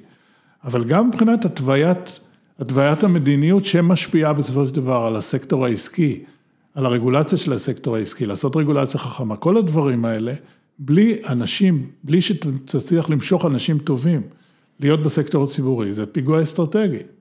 זה, זה ממש יכול להשפיע... זה, ל... זה שם תקרת זכוכית מאוד מאוד עבה על הפוטנציאל של מדינה. זאת אומרת, אני גם לא כל כך מבין את הצד השני. ואמורים להגיע בחודשים הקרובים אה, אה, אורחים אה, בדיוק לבאר את הנקודה הזו דרך השקפתם. זאת אומרת, בסופו של דבר המדינה מנהלת תקציב של מאות מיליארדים. גם אם אתה רוצה לצמצם את מקומה של המדינה, אני מניח שאני מדבר עם אנשים שהם לא אנרכיסטים לגמרי ולא ליברטריאנים full power, איין ראנד, לא יודע מה, שרוצים, וגם באיין ראנד זה לא ככה, לצמצם את המדינה לאפס. אם אתה לא מצמצם את המדינה לאפס, מישהו צריך להיות אמון על ההחלטה הזו. לאיפה לנתב תקציבים עצומים, יותר גדולים מהתאגידים הכי גדולים בעולם, פחות או יותר. לא היית רוצה שישב שם בן אדם ודאי. טוב וטוב וחכם. ודאי, עכשיו אתה נותן רק זווית אחת של התקציב, אבל מעבר לתקציב לא, יש לך רגולציה. חינוך ובריאות וביטחון. כן, ויש לך המון דברים שהסקטור הציבורי משפיע על, כל, כל, על החיים של כל אזרח. אני אגיד שאין חלק בחיים שהסקטור הציבורי לא משפיע עליו. לא קיים. יש מקומות באמת שההשפעה היא יחסית מינימלית. יש, אני, אני נמנה על תעשיית היזמות של הטק, באמת שבניגוד למה שאנשים חושבים, בחלקים גדולים ממנה, באמת הנקודות השקה הם קטנות וזה בסדר שזה כך בעיניי, אבל זה אי במדינה. זאת אומרת, אני, אני מגיע למשרד, אני צריך לעבור על כביש, ואני צריך לדאוג שאף אחד לא ישדוד אותי בדרך, ואם העובדים או אני חולים, אני צריך ללכת לשירות, אה, לשירות רפואה כלשהו, והילד שלי אה, אה, הולך למערכת החינוך, ואני צריך שהחשמל יעבוד. וכדאי שהאינטרנט יהיה מהיר, כמו במדינות אחרות, כל הדברים האלה, אני לא רואה איך השוק הפרטי דואג להם, אני מצטער, אני לא מבין איך זה אמור בכלל להיות. נכון. במדינה כזאת, הרי תשתיות, מישהו צריך בסוף לנהל את המכרז, זאת אומרת, אתם רוצים ללכת למצב הכי קיצוני, שהשוק הפרטי עושה הכל, מישהו עכשיו צריך להניח את הסיבים האופטיים, מישהו צריך להניח את ה-5G, מישהו הרי צריך לדאוג למכרז הזה, לא? אתה לא יכול שכל אחד יעשה מה שהוא רוצה, זה פשוט לא עובד ככה. אין ספק שהשוק לבד הוא מלא גם בכשלים, הוא חייב, הוא חייב סקטור ציבורי. עכשיו, דבר, הדבר שמרתק, שכל האזרחים מבינים למה זה חשוב להניח שבצבא, שזה גם סקטור ציבורי, יהיו גנרלים טובים. נכון? אתה בא ואתה אומר, אם לא יהיו גנרלים טובים, נפסיד במלחמה. לעומת זאת, כשאתה מתרגם נניח את אותם, אותם גנרלים אזרחיים, שאתה בא ואומר, אני רוצה אנשים טובים בשירות הציבורי, ופה שוב מכניסים את קרן וקסנר כמישהו שמבין את העניין הזה ומבין שצריך להשקיע כסף בדבר הזה, פה מתחילים לעשות איזה שהן תיאוריות, שזה, אתה יודע, פקידי האוצר הרשעים, או היועץ המשפטי הזה, וכל הסקטור הציבורי, וכל ה deep state, שבעצם, אתה, בראש ובראשונה, מה שאתה צריך שם זה אנשים טובים פשוט, אנשים טובים, מוכשרים, שקיבלו הכשרה טובה. אתה יודע מה הבעיה הכי גדולה שלי עם זה? ותכף נגיע למצב הנוכחי, שאני אשמח לשמוע את דעתך, זה שהמושג הזה שאתה אומר פה deep state, הרי זה זה מחלוקת במדעי המדינה שקיימת כבר עשרות שנים, וזה באמת אה, דיון אמיתי שצריך לקיים של כמה כוח אתה רוצה לפקידות מקצועית, לעומת כמה כוח אתה רוצה לנבחרי ציבור. הרידוד הזה, הרי הדיון, ברגע שאתה זורק deep state כאיזה קונספירציה מרושעת, אתה לא משאיר מקום לניואנסים, אתה בעצם מכריח את האדם שלא רוצה להתעמק, שאין לו זמן או לא, או בוחר שלא, אני מעדיף בדרך כלל להגיד אה, אפשרות ב', כי אתה הרבה מזה נתון לבחירתנו, לבחור, אתה רוצה אה, פקידות מקצועית או שאתה לא רוצה פקידות מקצועית? אין ניואנסים יותר, אין יותר דיון עמוק שבאקדמיה עוסקים בו כבר עשרות שנים, והייתי שמח אם הוא יזלוג גם לציבור הרחב, שיח ציבורי, נכון, כמה אתה רוצה שהפקיד יהיה לו כוח וכמה לא, הרי נבחר, ישבו פה כל מיני שרים. לאורך הזמן. מגיע עכשיו אדם כמו אסף זמיר שישב פה פעמיים להיות שר התיירות. הרי הוא צריך ללמוד את הנושא הזה מאפס. יש מסביבו פקידים שאמורים לעזור לו, אתם רוצים שיהיה להם יותר כוח, פחות כוח? בסדר, זה דיון. אבל ברגע שאתה מדבר בלשון deep state וקונספירציות, לא השארת מקום לדיון הזה. נכון, אתה באמת מרדד את השיח, אה, ב, ב, זה בדיוק מה שאתה אומר לדעתי, ויש אה, פה מקום לשיח אמיתי. יש שאלה למשל של הסוכנויות, של גופים, גופים, אה, אה, גופים חוקתיים, כמו הרשויות, רשות החשמל ורשות, עד כמה אתה רוצה אותם עצמאיים, דיון לגיטימי, אבל אה, ברגע שאתה באמת בא ואומר, הכל קונספירציה, כל הפקידים האלה, כל מה שהם רוצים, זה להיות נגד הדרג הנבחר ולנהל לנהל את העניינים בצורה שהם לא, שהם לא לטובת אזרחי מדינת ישראל, אתה באמת, הצעה... השיח הוא מתנוון. כן, אני מודה שיש לי פחות בעיה עם אנשים שחושבים שצריך למנות אה, פקידות מקצועית עם איזשהו אה, כיוון אסטרטגי כלשהו. זאת אומרת, אתה אומר, אוקיי, יש שלטון ימין, העם בחר ימין כלכלי, אז נמנה אנשי מקצוע טובים עם איזושהי גישה כלכלית ימנית. אוקיי, זה גישה, אני יכול, אני יכול לחיות עם זה, אבל זה לא להרוס, זה לא לשרוף את המועדון ולנסות לבנות משהו חדש. זה משהו שאני אומר, תעלה לבחירה של העם. את הכיוון הפילוסופי אסטרטגי, ואז תמנה אנשים שבאמת עם הדעה הזו או אחרת. זאת אומרת, היה פה את פרופסור אה, אה, פרידמן כשר משפטים, אומר אוקיי, אדם ראוי עם תפיסה שונה מתפיסה של אנשים אחרים, אבל זה פקיד מקצועי שאמור לייצג את דעת האלקטורט, הנבחר, אני יודע מה, ואז הכל עובד בסינרגיה וטוב. כן. אבל כשאתה משמיד את, ה, את העשייה הציבורית מראש, לא השארת לעצמך אפילו מקום למשול. נכון, ובסוף מי שנדפק זה, זה, זה כולם, האזרחים, פשוט זה כולם. האזרחים. זה גם, זה גם הפוליטיקאים, שהם לא מבינים כן. שהם נדפקים. זה כולם, אתה לא משאיר לעצמך אפילו אפשרות להצליח בתפקיד שלך בתור, בתור נבחר ציבור. כן. אה, אז בוא נדבר לפני שנעבור לשאלות מהקהל על המצב הנוכחי, אתה אה, מעורב עדיין בעשייה ציבורית בדרגים הכי גבוהים, צריך להגיד, בצורה כזו או אחרת, איך אתה רואה את המשבר הנוכחי? תראה, אני באמת הייתי בחודשים האחרונים בחלק מצוות המל"ל, צוות שייעץ למל"ל בנושאים של הקורונה, ואני באמת אה, החזקתי את התיק הכלכלי באותו צוות, בין, עם, עם עוד כמה כלכלנים שהיו. יש לנו פה באמת אה, שילוב של משבר בריאותי שמוביל למשבר כלכלי, שהוא באמת אה, המשבר, אפשר היום להגיד די בוודאות שהוא הגדול ביותר מאז ה-depression, מאז השפל הכלכלי הגדול שהתחיל ב-29. אה, אנחנו רואים תופעה שלא הכרנו כמוה, אה, ונחשפות פה, אה, נחשפות פה גם בעיות ניהול לא פשוטות, מבחינת הניהול של ההתמודדות עם המגפה.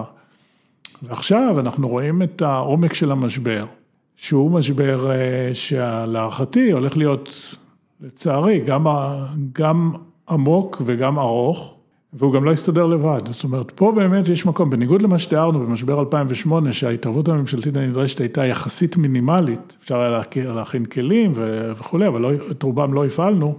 פה אם הממשלה לא תבין שמדובר פה על משבר שונה, משבר שהוא כרוך בסבל עצום של, של מאות אלפים שהם מובטלים לטווח ארוך. מספר דו ספרתי של אבטלה, שנים קדימה. דלויט שהיא חברת די רצינית בתחומה, אה, בתסריט האופטימי, הם אומרים ב-2025 האבטלה בארצות הברית תרד מתחת ל-10 אחוז, ובתסריטים שהם בטוחים בהם, בזה הם בטוחים ב-75 אחוז. והם הצמידו 25 אחוז לכך שגם ב-2030 עדיין יהיה מספר דו ספרתי של אה, אבטלה. זה, זה, זה מציאות כלכלית שונה לגמרי מזו שהכרנו. בכל מקרה זה יהיה עמוק וארוך, אבל מאוד תלוי במדיניות הממשלתית עד כמה. עכשיו, מה שלמדנו, אני לפחות למדתי במשבר הזה, גם בצד הבריאותי דרך אגב, שככל שאתה מפעיל את הצעדים מוקדם מדי ובצורה אגרסיבית, אז התוצאות הן יותר טובות. כלומר, כולם בסופו של דבר, נניח, ניקח, בוא ניקח למשל את הסגר כדוגמה, הסגר הראשוני שהיה, או הפסקת הטיסות. היפה שהפעלת את זה מוקדם, בצורה אגרסיבית באופן יחסי, ואז היה פוטנציאל לצאת, גם כן בצורה יותר מהירה, אנחנו פספסנו פה משהו, אפשר לדבר על זה תכף, מה, מה בעצם התפספס פה בזמן היציאה, אבל אפשר היה לעשות, אה, להתמודד אפקטיבית עם אותו, עם אותו דבר. אותו דבר באמצעים הכלכליים, אני חושב שצריך להבין פה שצריכה להיות מעורבות ממשלתית מסיבית בצורה של אה, הזרמות כספים, קודם כל באמת בשביל אה, לעורר מחדש את הצריכה הפרטית, כל המשק מתכווץ והבעיה הגדולה היא קודם כל הצריכה הפרטית. אנשים פשוט מעדיפים לחסוך כרגע, לשמור, לא יודעים מה יהיה איתם, יש אי ודאות מאוד גדולה. ואז הצריכה הפרטית נפגעת. עכשיו, הצריכה הפרטית זה למעלה ממחצית התוצר. זאת אומרת, זה מנוע עצום, בארה"ב זה עוד יותר, שם זה בכלל בולט, אבל גם בארץ זה מנוע עצום שבמידה והוא חורק ועוצר, אז כל המשק עוצר. ואז אותם מובטלים, כשבשלב הראשון יצאו לאבטלה ולחל"ת בגלל צד ההיצע, כלומר פשוט נסגרו ענפים והיו הוראות של הממשלה להשאיר אנשים בבית. אז זאת אומרת, בגלל, בגלל זה אנשים נשארו בבית, אבל עכשיו חלקם לא יכולים לחזור, בגלל כבר צד הביקוש, זאת אומרת... אין מי שיקנה. אין מי שיקנה, ההכנסה הפנויה של הציבור יורדת, יש הרבה מובטלים שלא יכולים להרשות לעצמם, וגם סעיפים אחרים של הביקוש המצרפי, גם, גם ייצוא, ברגע שהסחר העולמי יורד ב-15 אחוז, אז גם הייצוא שלנו נפגע. גם ההשקעות הפרטיות, מי ילך להשקיע עכשיו? זאת אומרת, הממשלה חייבת לפצות על הירידה בביקוש המצרפי הפרטי בביקוש ממשלתי. איך עושים את זה? אתה לוקח ובונה תוכנית כלכלית, קודם כל עם אופק של זמן, זאת אומרת שזה יהיה אופק של עכשיו לפחות שנה וחצי. לא, השאלה שלי, איך אתה מנצל את הביקוש הממשלתי שתיצור, שיהיה לו ערך אסטרטגי קדימה, לא רק ערך טקטי של אוקיי, נחזיק את הכלכלה באוויר, אבל איך אתה, אני מניח שאתה מתייחס לפרויקטים לאומיים כאלה ואחרים, זאת אומרת לנצל כמו שרוזוולט עשה בין 29 ל-39, איך אתה בעצם מנצל את המשבר, כדי שלא בעצם תכתוב צ'ק ששני דורות קדימה יצטרכו לשלם עליו. אז אתה באמת, קודם כל אתה יכול לבחור פרויקטים שהם פרויקטים משמעותיים, למשל ירידת צה"ל לנגב, פרויקט מאוד משמעותי שאתה יכול להקדים אותו. אתה יכול אה, לעשות הרבה מאוד אה, פרויקטים ברשויות המקומיות. כן, אתה יכול להגיד לאנשים עכשיו, חבר'ה נכון אה, שלא רציתם לצאת מפתח תקווה או, או לא יודע מה צריפין לאזור באר שבע, אבל נחשו מה, בקרוב תהיה הרבה פחות עבודה בעשור הקרוב, אולי כדאי לכם עכשיו לשקול את זה, ועל הדרך גם נבנה את אופקים מחדש ונבנה מחדש את, ה, את הערים האלה וניתן fight לאזור המרכז. גם זה, אתה יכול לעשות גם פרויקטים באזור המרכז, פרויקטים... לוד? כן, לוד למשל, לוד, לוד כמשל, אבל אה, יש לך שורה שלמה של פרויקטים שאתה יכול אה, להוציא לפועל ולהוציא אותם מהר. עכשיו מעבר לזה, אתה רוצה לעודד את הצריכה הפרטית, תיצור אצל האנשים אינסנטיב לצרוך ולא לחסוך. למשל, דבר יחסית פשוט, שאתה בא ואומר, בזמני, ב-2007, עשינו פנסיית חובה בעצם במשק, שזה צעד סוציאלי חשוב. אבל בתקופה כזאת, אתה יכול לבוא ולהגיד, כהוראת שעה, כרגע אתה לא חייב לתת, להמשיך לתת הפרשות לקופות הפנסיה, אבל לתקופה מסוימת, קח את הכסף הזה ותצרוך אותו. או קרנות השתלמות, תאפשר למשוך, אנשים, למשוך את הכסף. בלי הקנס, ולא הקנס. לחכות לשש שנים. למשל. יגידו לך, אבל האנשים השמרנים פיזיקלית, שאתה בעצם תיצור פה את המשבר הבא, בשביל לתקן את המשבר הנוכחי. תראה, אני חושב שמחיר הטעות פה, צריך להסתכל על מחיר הטעות, ואם אתה, לא, אתה עושה מעט מדי, ואתה נכנס לאבטלה כרונית, אז הנזק הוא הרבה יותר גדול, מאשר אם במקרה יכול להיות שעשית אמצעים גדולים מדי לעומת המצב, שאני לא חושב שזה כן. נכון. אתה לא מדבר על לתת לאנשים למשוך את הפנסיה בלי קנס, אלא רק בחודשים כצו שעה, לא כשינוי אה, חוקי כלשהו, אלא לתקופה של שנה, אל תפרישו לפנסיה, כן. תחזרו להפריש עוד שנה, זאת אומרת כבר עכשיו לקבוע בצו, אותו צו שעה, ש-12 חודשים מהיום, בהינתן מצב אחר, זה חוזר לאיך שזה היה. נכון, בהחלט, רק כצו שעה. שזה משהו שאנשים צריכים להבין בזמן השיחה הזאת, אתה מדבר פה על צו שעה, לנוכח, לא שינוי מדיניות. לא, אני, אני עושה מדיניות ספציפית לחלצות מהמשבר, אבל אני רוצה כרגע... כן, הוא, הוא, אני, הוא עכשיו רק לוקח את הכוס מים שלפני שעה ורבע הצעתי לו, אה, זה מה נכון. שקורה. כנראה ש... אה, בכל אופן, מה שאני רוצה להגיד זה שאני צריך למצוא שיווי משקל חדש בין צריכה ובין חיסכון. אני צריך לעודד אנשים לצרוך. רק, רק לתקופה של ההחלצות מהמשבר. כן, כי אני אגיד לך מה, אה, אנשים שומעים צריכה ומדמיינים רק אה, צעצועים מיותרים, כמו שאני קורא לזה. הם צריכים להבין שצריכה זה גם יכול להיות השקעה אסטרטגית. זאת אומרת, יש כל מיני בעיות כרוניות במדינה, עיוותים שנוצרו עם הזמן, רגע, שוק חופשי והכל, למשל העדיפות של תל אביב על ערים אחרות. זה, זה בעיה, למי שלא, אנחנו מדינה בעייתית מהבחינה הזו. אם היה אי פעם... מגנט ענק לכל... כן, וזה יוצר כל מיני בעיות אמיתיות. אם אי פעם היה הזדמנות לעודד ערים, להרים ערים אחרות, במקום להחליש, אני לא רואה סיבה להחליש את הלב, אני מת על העיר הזו, אבל להרים ערים אחרות ולעודד צריכה, זאת אומרת, תקימו אה, מה שאפשר להקים בערים אחרות ולעודד את הדבר הזה, זה עכשיו. בהחלט, ויש לממשלה מכשירים לעשות את זה. זאת אומרת, הנושא הזה של נניח אה, אה, קידום העוגן הזה, עוגן תעסוקתי בצורה של מעבר צה"ל לדרום, זה יכול להיות אפקט אדיר. עכשיו, יש לך דוגמה נוספת, יש לך היום אה, חשש מהמשבר הבא, סביר שיש סיכוי שהוא יהיה רעידת אדמה גדולה. פיזית, לא מטאפורית. פיזית, פיזית. עכשיו, ניסו את תמ"א 38, עשו את זה מסיבות כלכליות, זה בעצם דבר שאם הוא נעשה, הוא נעשה רק באזור המרכז. בוא תיקח עכשיו כסף ציבורי, ותשקיע, תעודד תמ"א 38 בפריפריה, שבאמת נהיה מוכנים לרעידת אדמה הבאה. או תמ"א 38, או שלא יודע מה, רוצים עכשיו לעבור לפינוי-בינוי, בסדר. כן, אבל... אין לי בעיה מה, רק תעשו. עכשיו צריך פשוט לעשות. צריך פשוט להוציא כסף ציבורי בשביל לפצות על הירידה בהוצאה, בכסף הפרטי שהוא הרבה יותר, ואם אתה באמת רוצה לחלץ את המשק מהאבטלה העמוקה הזאת. אני, אני, אני אומר מעבר, תמיד יש לי את הקלישה הזאת, יש לי פה אוסף כזה של אה, מיניאטורות היסטוריות, שאני כל, כל כמה שבועות או חודש מוסיף, שיש לי שם הפסל הכי גדול של צ'רצ'יל, שהאמרה הקלישאתית הזאת של אף פעם אל תיתן למשבר טוב להתבזבז, כן. זה כל כך נכון, אז רם עמנואל גם חרש על זה במשך איזה עשור בבית הלבן, יש פה הזדמנות לא רק אה, לשמור על עצמנו במצב סביר יחסית מול המשבר הבלתי נתפס הזה, אלא גם להכין את עצמנו לעתיד. נכון. יש בעיות אמיתיות גם עוד לפני הקורונה הרי. לחשוב שרק להתעסק עם הבעיה הנוכחית זה... יש דברים שזה קלאסי לעשות בזמן משבר, שאתה לא יכול לעשות אותם רפורמה. כי טוב מדי לאנשים, צריך להגיד את האמת, נכון. שטוב מדי לאנשים הם לא פתוחים לרעיונות. נכון.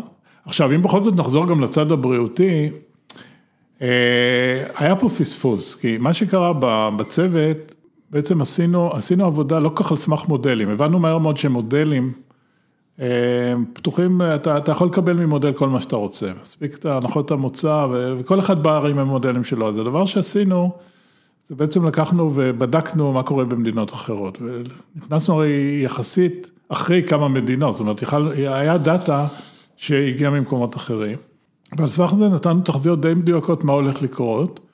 והיינו, ותמכנו, ואני גם מהצד הכלכלי, כלכלי, אמרתי, יש פה זהות אינטרסים בין הכלכלה ובין הבריאות, כי אני חושב שאם הסגר יהיה מספיק מוקדם ומספיק אגרסיבי, זה נכון שהכלכלה ממנו. תסבול, אבל האלטרנטיבה היא הרבה יותר גרועה, כי אתה אחרת תצטרך לעשות סגר בכל מקרה. ואז באמת הסגר נתן את אותותיו והגענו למצב שיש כמה עשרות אה, נדבקים בלבד. עכשיו, הפספוס הגדול, שאותו מערך של, אה, של contact tracing, מה שקוראים בחוץ, זאת אומרת, איתור שרשרות ההדבקה וקטיעה שלהם, המערך הזה, למרות שברור לכולם שזה מה שצריך לעשות, פשוט כבר שלושה חודשים מתברברים עם זה, וזה פשוט לא קל. שלוש נשים, לעניות דעתי מדובר על שלוש נשים. אה, משהו כזה, אני חושב שיש שלוש חוקרות. אז, אז... איזשהו מספר, אל תתפ... אם אני לא טועה, זה המספר שקיים, שצריכות לטפל באין סוף מקרים. ואתה לא צריך בכלל הכשרה רפואית לעניין הזה. בשביל לקטוע שרשרות הדבקה, האנלוגיה זה אנלוגיה לא נעימה, אבל כשאתה תופס, שיש מחבל שאתה תופס אותו, אתה ישר רוצה לראות מי הרשת שסביבו. ואז אתה פשוט תחקר אותו כמו שצריך. אז את אותו דבר אתה צריך לעשות במקרה הזה, ולקטוע את שרשרות ההדבקה. עכשיו, אם היה לנו מערך מוכן, כשזה ירד לכמה עשרות, היית יכול למנוע את הבריחה המחודשת, באמת לשמור את זה על כמה עשרות, וזה מה שעשו בדרום קוריאה. רק אצלנו, בגלל שהמערך לא היה קיים, אנחנו כבר היום ברמות של 500, 600, עוד מעט, אני מעריך שיהיו אלף, ואז... אנחנו היום כבר ב-800 בזמן שהם מאזינים, שאני מניח שהפרק הזה יצא מחר, יכול להיות שזה כבר אלף, כן. אז, אז מה שקורה שאז, קטיעת שרשרות ההדבקה בדרך הזאת של תחקור מהיר, אתה לא יכול לעשות את זה מעל 200 אה, נדבקים חדשים ביום. זאת אומרת, אתה עושה את זה מאוד חלקית, גם אם המערך הזה היה קיים והוא לא קיים. ופה, מבחינת הניהול שלנו, ניהול סופר בעייתי, כי עכשיו אתה נאלץ, לחזור כנראה לסגר. לסגר, לפחות הגבלות שהן הגבלות שיפגעו במשק. כן, זה, זה, זה נראה לי כאילו, גם מדינות שעשו את זה נכון, שאנחנו מסתכלים עליהן עכשיו באיזושהי קנאה, אני שומע למשל, יש לי, אה, יש לנו פה עובדים, עובדים אירופאים, מגרמניה ודנמרק ובחור אחד ממקדוניה. צפון מקדוניה, כמו שצריך להגיד היום. והוא אומר לי, תקשיב, אצלנו אין, אה, בדקו פחות מאלף אנשים, ועכשיו משחררים את הסגר. ואני מסתכל על בריטניה, שיצאה, נראה שהיא בדרך לצאת, והיא עושה את הדבר הנכון ולא מאפשרת לישראלים, שוודים, ברזילאים ואמריקאים להיכנס בלי, אה, בלי בידוד. ואני מסתכל על מקדוניה והיא לא שם. ואני אומר, אותו בחור, יכול עכשיו לקחת את... אה, את הלפטופ שלו וללכת לעבוד בלונדון. אף אחד לא יבקש ממנו להיכנס לבידוד. המספרים של מקדוניה נראים נהדר, רק שאף אחד לא בודק שם. וזה נראה לי כמו איזה סינוס כזה שישראל עכשיו תחטוף את הכאפה ותיכנס לסגר, כי אין ברירה כנראה בקרוב, תוריד את המספרים ואז תצא ממנו ושוב חזור חלילה, בזמן הזה בריטניה תראה פתאום טוב עד שהיא תבין שהיא עושה טעויות ושוב תצטרך להיכנס כנראה לאיזשהו סגר. זה מרגיש לי כמו איזה, איזשהו סינוס כזה בכל העולם שהולך להיות עד, ש, עד שיהיה חיסון, הוא לא יודע מה. לא, יש כאלה שהם יותר טובים. זה, זה בבירור, יש, ו... יש מדינות שהן דרום קוריאה, ניו זילנד, כן. נכון, אז, אז אתה רואה שזה כן ניתן, ואני חושב שפה ידענו, ועל סמך המדינות האלה ידענו בדיוק מה צריך לעשות, רק פשוט לא עשו את זה. פשוט לא עשו את זה. כן, אנחנו היינו צריכים להיות ניו זילנד, היה לנו את כל התנאים, כן, אנחנו מבודדים יחסית. מדינת אי, יש לך, כן. יש לך כניסה אחת, יש לך ניסיון בניהול משברים. כל התנאים הם כאלה שאתה בסך הכל אמור לדעת לשלוט את זה יותר מכל מקום אחר בעולם, ולא, וזה לא קרה. גם חגגנו את הניצחון מוקדם מדי, מתי היה איזשהם חגיגות, אז אמרו, אוקיי, אנחנו אחרי עידן הקורונה, וכל אחד ברמה האישית התחיל להתפרע. החזרה לבתי הספר, גם כשדיברנו על חזרה, אתה צריך לעשות את זה בצורה מדורגת. זאת אומרת, כל שבועיים איזשהו צעד ולבחון מה קורה שם. זה פתאום אה, נשבר לגמרי. ו, ואז אנחנו נשארים עם מצב שבאמת אה, יהיו חייבים לכנס חזרה את המספרים לרמות של כמה עשרות, ולנס, ולנסות שוב. ואז לשמור את זה, אחרת זה לא ילך. כן, מה שכן, אני, אני, אני יותר אופטימי, כי אני ראיתי למשל, אה, אני רוב הזמן על הקו הזה בין הבית למשרד, צריך להגיד את האמת, אה, מלבד אה, לבקר את ההורים, אה, שרק הסירו את הסגר, הסתובבתי ברחוב וכמעט אף אחד לא היה עם מסכה. כן. עכשיו כשאני הולך, זה לפחות ממה שאני רואה, מדגמית, כמעט כולם עם מסכה. אז זה גורם מאזן, אתה צודק. זאת אומרת, ברגע שהמספרים עולים, אז יש איזה משהו, יש איזה כוח מרסן בעצם ההתנהגות של האוכלוסייה, אבל זה לא מספיק. לא. כי אתה חייב להוריד, שהקצב, היום הקצב הוא 1.06, הוא היה 1.25 במרץ. 1.06 זה כבר אקספוננציאלי. כל קואפישנט גדול מאחד אומר שזה בדרך להתפוצצות. בדיוק, זה אמנם יותר לאט, אבל זה קורה. זה מתפוצץ, לא יעזור, זה טבעה של אקספוננציאליות, אם זה גדול מאחד, זה יתפוצץ. נכון, עכשיו כולם מדברים על זה שמספר החולים קשה הוא נמוך, שזה נכון, זאת אומרת, זה כנראה הרכב גילאים וזה גם איכות הטיפול, אבל הוא עדיין קיים, זאת אומרת, זה אמנם ירד זה היה כמעט שלושה וחצי אחוז מהמאומתים, ועכשיו זה 1.9, 1.8, זאת אומרת, זה באמת ירד כמעט בחצי, אבל זה עדיין קיים. אנחנו גם לא יודעים מה באמת ההשפעה. זאת אומרת, לא כל וירוס זהה לאחריו, אז זה באמת כמו שפעת מתרבה בריאות, אני לא יודע מה, זאת אומרת, אנשים שחלו בזה, אני לא יודע מה יהיה איתם עוד עשר שנים. זה בסדר, זה on top of it. כן, אני לא, אנשים מזלזלים כי הם רואים, אוקיי, אף אחד לא הולך למות מזה, וגם אני התחתיתי בזה המון, ואז אתה נופל להכרה של, רגע, אולי, אתה יודע, אולי זה יוביל לסכרת, אני לא יודע מה, אולי יש פגיעה בלבלב, שתוביל לפגיעה אקוטית באיכות חיים שלך קדימה, תעשה את הדבר הנכון, תוריד את הסיכוי לחלות בעצמך, המינימום שאתה יכול לעשות. עכשיו, הדבר המעניין שגם מבחינה כלכלית, גם אם אתה לא מציל סגר, אנשים לוקחים, עושים סגר מרצון, זאת אומרת, זה מה שראינו בשוודיה, הרי יש השוואה מפורסמת בין שוודיה ודנמרק, אני לא יודע אם ראית את זה. בגלל שיש לי, בזמן שאני מדבר איתך, אני מדי פעם מסתכל על המסך, כי אותו עובד דני מפגיז אותי במשהו כאן, אני תכף אגש אליו, הוא מספר לי הרבה על ההבדלים האלה, הרי זה מרחק של גשר. אם אתה גר במלמו וקופנהגן, זה מרחק של גשר. כן, ושניהם סבלו, מבחינה כלכלית הם באותו מקום. למרות שבשוודיה לא הטילו סגרים ובדנמרק כן, זאת אומרת, אנשים הצביעו ברגליים ופחדו ולא הלכו לעבודה ונסגרו בבית, לא שלחו את הילדים לבית ספר, זאת אומרת, גם אם אתה לא עושה סגר פורמלי, ברגע שהמספרים מתפוצצים, אז אנשים שמים על עצמם מגבלות. זה לא רק זה, זה כמו שפתחנו לפני, לא יודע מה, שעה ועשרים שדיברנו, דיברנו על מנהיגים, מנהיגים נמד... משפיעים לא רק במה שהם אומרים, אלא במה שהם עושים.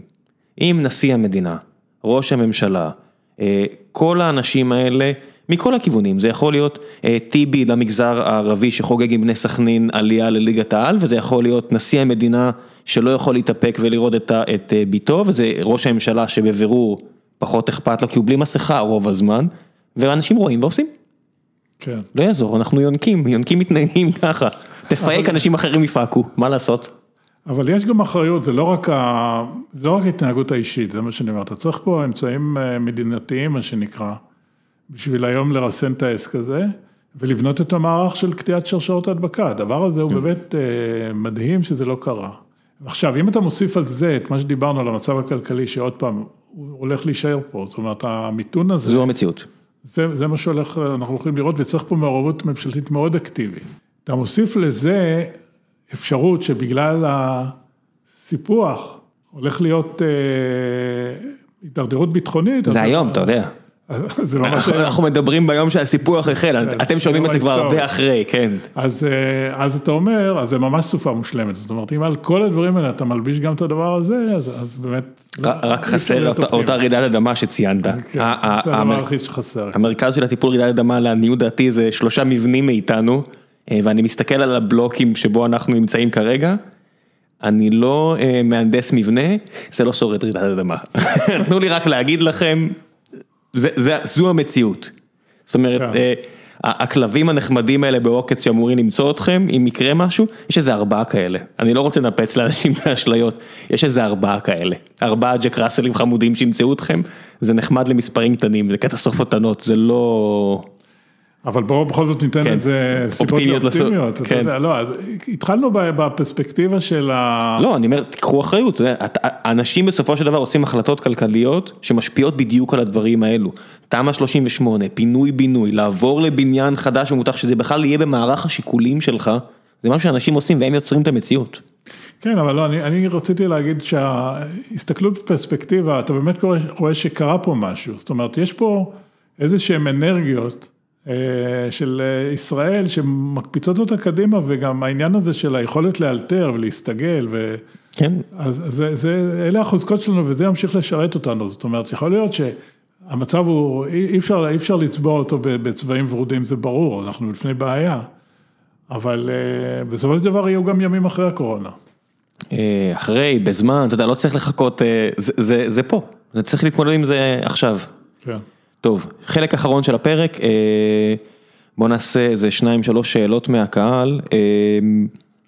אסף נתיב שואל, למה השער לשירות המדינה, הנציבות כל כך לא יעילה? איך מייצרים שער כניסה ידידותי יותר שמאפשר גמישות גבוהה יותר?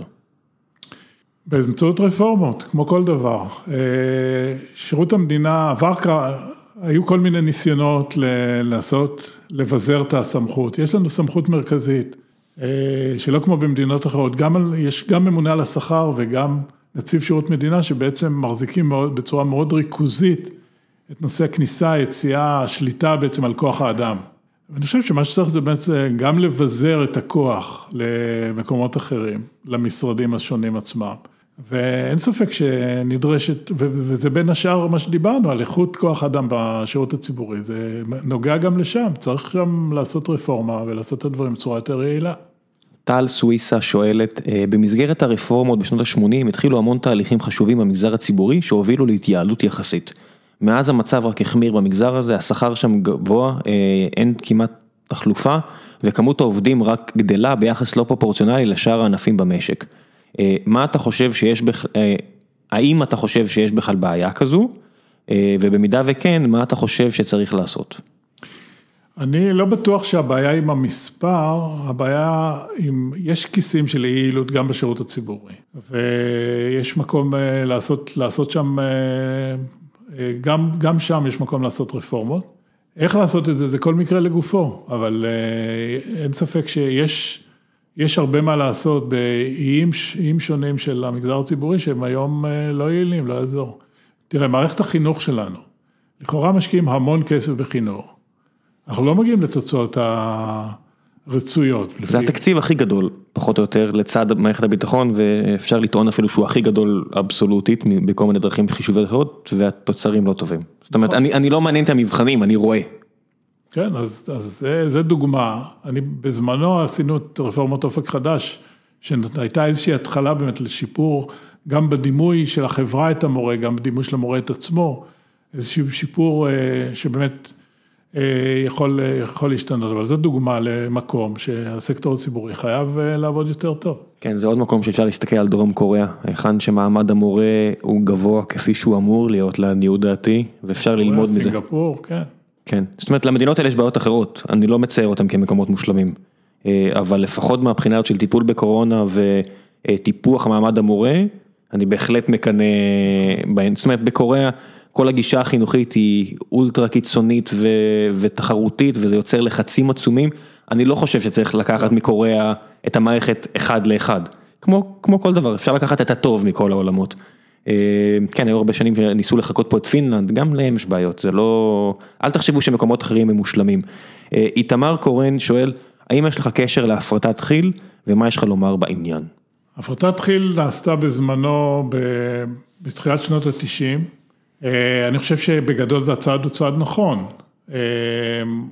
לעשות חברה ממשלתית שהיא חברה עסקית במהותה, שצריכה להתחרות, היא חברה שמייצאת, צריכה להתחרות עם כל העולם, לשים עליה מגבלות אה, שמוסתרות על חברה ממשלתית, לא יודע אם אתה יודע, אבל בזמנו כל השקעה בכי"ל, לא, גם בארץ וגם בחו"ל, היה צריך לעבור החלטת ממשלה, או קבינט כלכלי, זאת אומרת, זה... דברים שהם בלתי נתפסים. עכשיו... קצת קשה להתחרות עם חברות מקנדה, כשככה אתה מוכר את האשלגן שלך. אני חושב שבגדול ההפרטה הייתה נכונה. אה, אני חושב שכי"ל צריכה באיזשהו מקום לשמור, בוודאי נושאים כמו איכות סביבה ודברים כאלה, שזה דברים שהם מבינים את זה, אבל זה דברים שצריך אה, לחייב אותם. אני לא חושב שזה צריך לבוא מהם. זאת אומרת, מערך האינטרסים שלהם לא צריך להיות זהה למערך האינטרסים של הרגולטור. צריך להיות כן. רגולציה יעילה שתשמור על הטבע. כן, חברה מסחרית חושבת על המסחר, המדינה צריכה לחשוב על הדורות הבאים, האיזון ביניהם אמור להביא תוצאה אופטימלית. כן, אני לא יכול לצפות לחברה מסחרית שתעשה את הדבר הנכון במרכאות אה, קדימה, זה זה, זה, זה אופטימי מדי ואידיאליסטי מדי. נכון, ו... למרות שהיום האנשים אני חושב שגם מנהלים שהם מבינים שיש כמה סטייק הולדר, זה לא רק, הם לא רק עובדים של בעלי כן. המניות, יש בכל זאת עוד איזה סביבה. אני בדעה שלא צריך להשאיר את זה, זאת אומרת לא. לשיקולם, אני, הרגולטור צריך להבהיר מה הוא רוצה. רגולציה חזקה. כן. חכמה, אין ספק. הם צריכים להבין שאתה לא משרת רק את התקציב של השנה, אלא את הבריאות של אנשים בערד ומקומות אחרים ואת הטבע. זאת אומרת, כאחד שטייל כל כך הרבה פעמים באזור הזה של מהמפעל עד לערד, אני כל כך אוהב את הדרך הזו, להשאיר את זה גם לדורות הבאים. עכשיו, יש איזה נקודת מפנה, ש... איזושהי נקודה שתהיה בעוד uh, כעשור, שבעצם הזיכיון בים המלח נגמר.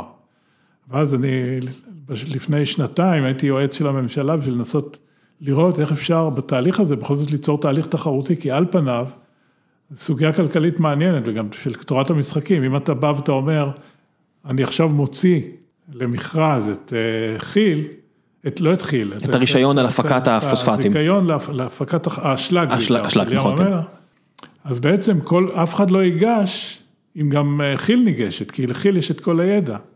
אז זאת אומרת, אם מישהו במקרה ניגש וזוכה, אז זה ממש ווינר קרס כזה, הוא אומר, וואו, זכיתי ואני שמתי הצעה יותר גבוהה מכי"ל, שמבינה בדיוק מה צריך כי"ל יודעת בדיוק מה ההצעה שמשאירה אותה רווחית. בדיוק, ואז אתה בעצם מדכא כל אפשרות שתהיה תחרות אמיתית, נניח, על אותו זיכיון. ואז אה, עשינו איזושהי עבודה בשביל לנסות להכניס אלמנטים תחרותיים גם לאותו תהליך של אה, החלפת הזיכיון. ליאור טפר אומר, מדהים בעיניי שמכל מה שקורה במדינה הזאת יש לפחות שניים שמה שחשוב ביניהם זה קרן ווקסנר, המדינה הזו כבר מזמן גלשה במחוזות הטירוף, אה, זה לא שאלה ואני נוטה להסכים, רציתי לציין את האמרה שלו כי זה, כי זה קצת מדהים בעיניי, אני מודה שזה לא מדהים כמו 5G וקורונה, אבל, אה, כי שם הטירוף פשוט תפס גלובלית, אבל אתה יודע, אה, בוא נעשה שאלה אחרונה ונסיים להיום. עומרי טנקמן שואל, אילו מהדברים שנעשו בניהול המשבר הכלכלי של 2008 ניתן לעשות במשבר הכלכלי הנוכחי ועל מה הממשלה אין באמת שליטה?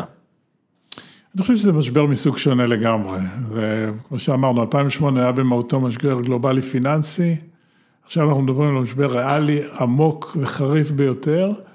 יש את הדברים הבסיסיים של לדעת לנהל משבר, אה, משבר כלכלי, לעשות מהר ובזמן את הצעדים הנכונים, בעניין הזה זה עניינים גנריים, אבל מבחינת אה, סוג המשבר זה משבר שונה.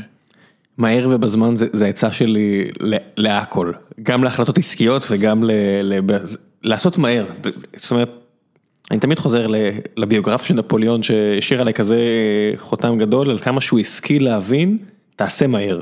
זאת אומרת, עדיף שתעשה נכון, אבל גם תעשה מהר, יש חשיבות נורא גבוהה לפעול מהר. נכון, כי פה יש, נכנס העניין של מחיר הטעות, זאת אומרת, ההשתהות, זה מחיר, היא גובה מחיר שהוא הרבה יותר גבוה הרבה פעמים מאשר אם אתה עושה דברים מהר וגם אם הם לא לגמרי מדויקים. כן, נורא חשוב להשלים את זה, לעניות דעתי, שבסוף אם אתה טועה, תרים את היד, תוריד את הראש, תגיד, טעינו, מנסים שוב. כן. זה בדיוק הגישה הזאת של השוק הפרטי בהייטק, של לטעות, לנסות שוב, לטעות, לנסות שוב, כל פעם ללמוד מה... תריץ כמה שיותר ניסויים, אין מה לעשות, זה... כן, אין דרך אחרת. במאקרו זה קצת יותר מסובך, כי אתה מאבד את האמון של הציבור, זה אחד הדברים החשובים. אבל במשבר אני טוען שלא לעשות, או למכור לוקשים ולא להכיר בטעויות, האמון שתאבד הוא הרבה יותר עמוק. אני מסכים לגמרי. טוב, החלק האחרון של הפרק זה המלצות, כל המלצה שבא לך, אה, מה שתרצה, אם קראת ספר שאתה בא לך להמליץ עליו, אה, ספר, סדרה שאתה רוצה להמליץ עליה, מה שתרצה מה, מהתקופה האחרונה שלך, אם היה לך זמן. אה, הייתי צריך להכין אותך, נכון? כן, נראה לי ככה. כן, אני יודע. אבל עם מה שראיתי, הדבר האחרון שראיתי זה דווקא הסדרה של אוג'י סימפסון, שהייתה די מרתקת, זה כבר די ישן, משנתיים. לא הסיפור עדיין טוב וחשוב. סיפור, סיפור מעולה, וזה גם כן מראה לך איך, אה, איך אתה יכול להטות, כשכל העובדות נמצאות, ואתה יכול לספר סיפור אחר ולהטות את המחשבות של האנשים, זה פשוט, אה, פשוט מרתק. אה, זהו. מאוד, כן. בסדר גמור, זו המלצה מספיק טובה ונראה לי גם אקטואלית יותר ממה שאנשים חושבים. בטח בתקופות שיש... מהומות על בסיס של אפליה גזעית בארצות הברית, להבין עד כמה הבעיה שם היא עמוקה, זאת אומרת הרבה ישראלים מציעים את דעתם, בלי להבין ש-150 שנה או 250 שנה של בעיה, אי אפשר לרדד אותה רק לשורה אחת בטוויטר הרבה פעמים. אתה יודע מה, אני אוסיף עוד המלצה על כן. ספר, שממש עכשיו יצא. ספר של אה, זאביק רז, זאב רז, שנקרא בחזרה מהירח. אה, זאב רז הוא טיפוס מאוד מיוחד, זה שהוביל את התקיפה של הכור בעיראק, והוא מחזיק פורום שנקרא גייסות הרוח של בעצם הרצאות על ספרות מדי, שאני שייך איכשהו לדבר הזה, מדי כמה שבועות שיושבים ומדברים על, אם סופרים על ספרים, הוא גם כתב ספר משלו, שזה כזה חצי פנטזיה, חצי מציאות. מאוד מומלץ. לא יודע, מאז ש... מה שקראתי את הספר של אריק צ'רניאק, שגם אה, טייס קרב, אה, הדיסוטופיה שלו, גיבור, אני לא יודע, כל מי שקשור לחיל האוויר וכותב מכניס אותי לחרדות. הגישה של חבר'ה מחיל האוויר היא נורא הרבה פעמים חותכת. אנחנו חוגגים 100 שנה להולדתו, אני חושב, של מחבר הנסיך הקטן, כן. כן, כן. זה גם טייס ו... זה, זה, זה בעיה כשאתה מתרגל לעשות החלטות אה, נורא נורא מהירות ולהסתכל על המציאות בצורה חדה מדי, אה, זה יוצר איזושהי אה, תפיסה מאוד חדה נקרא לזה. כן, אבל גם כל, אי אפשר להכליל גם טייסים, יש כל מיני סוגים של טייסים. אני צוחק לגמרי, זאת אומרת, גם אם תיקח רק את ה... מה זה היה, שמונה אנשים בלהק שהפציץ בעיראק? זה היה יפתח ספקטור ואני מניח שאתה יכול למנות את כולם שם. זאב קרז, וזאב רז, כן, והיה רליק שפיר, והיה אילן רמון. כן, אילן רמון, אני מניח שאם תיקח את כל השמונה האלו, שלצערנו כבר אי אפשר לקחת את כל השמונה האלו, הם לא יסכימו על הרבה דברים. כמו שתמיד אני אומר על קונספירציות, תסתכלו סביבכם, אם אתם מצליחים בסביבה המיידית שלכם להגיע להסכמה, ואתם לא, תניחו ככה גם על קונספירציות נורא עמוקות.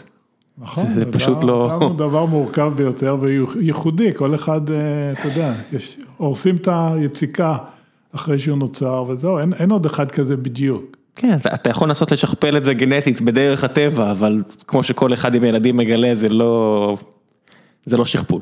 לא, אתה גם אף פעם לא יכול לדעת עם הילדים מה, מה יצא כן. מהם, זה כזה, זה גם כן תעלומה. כן, יום, תודה רבה רבה על הזמן שהקדשת. תודה רבה. ביי ביי.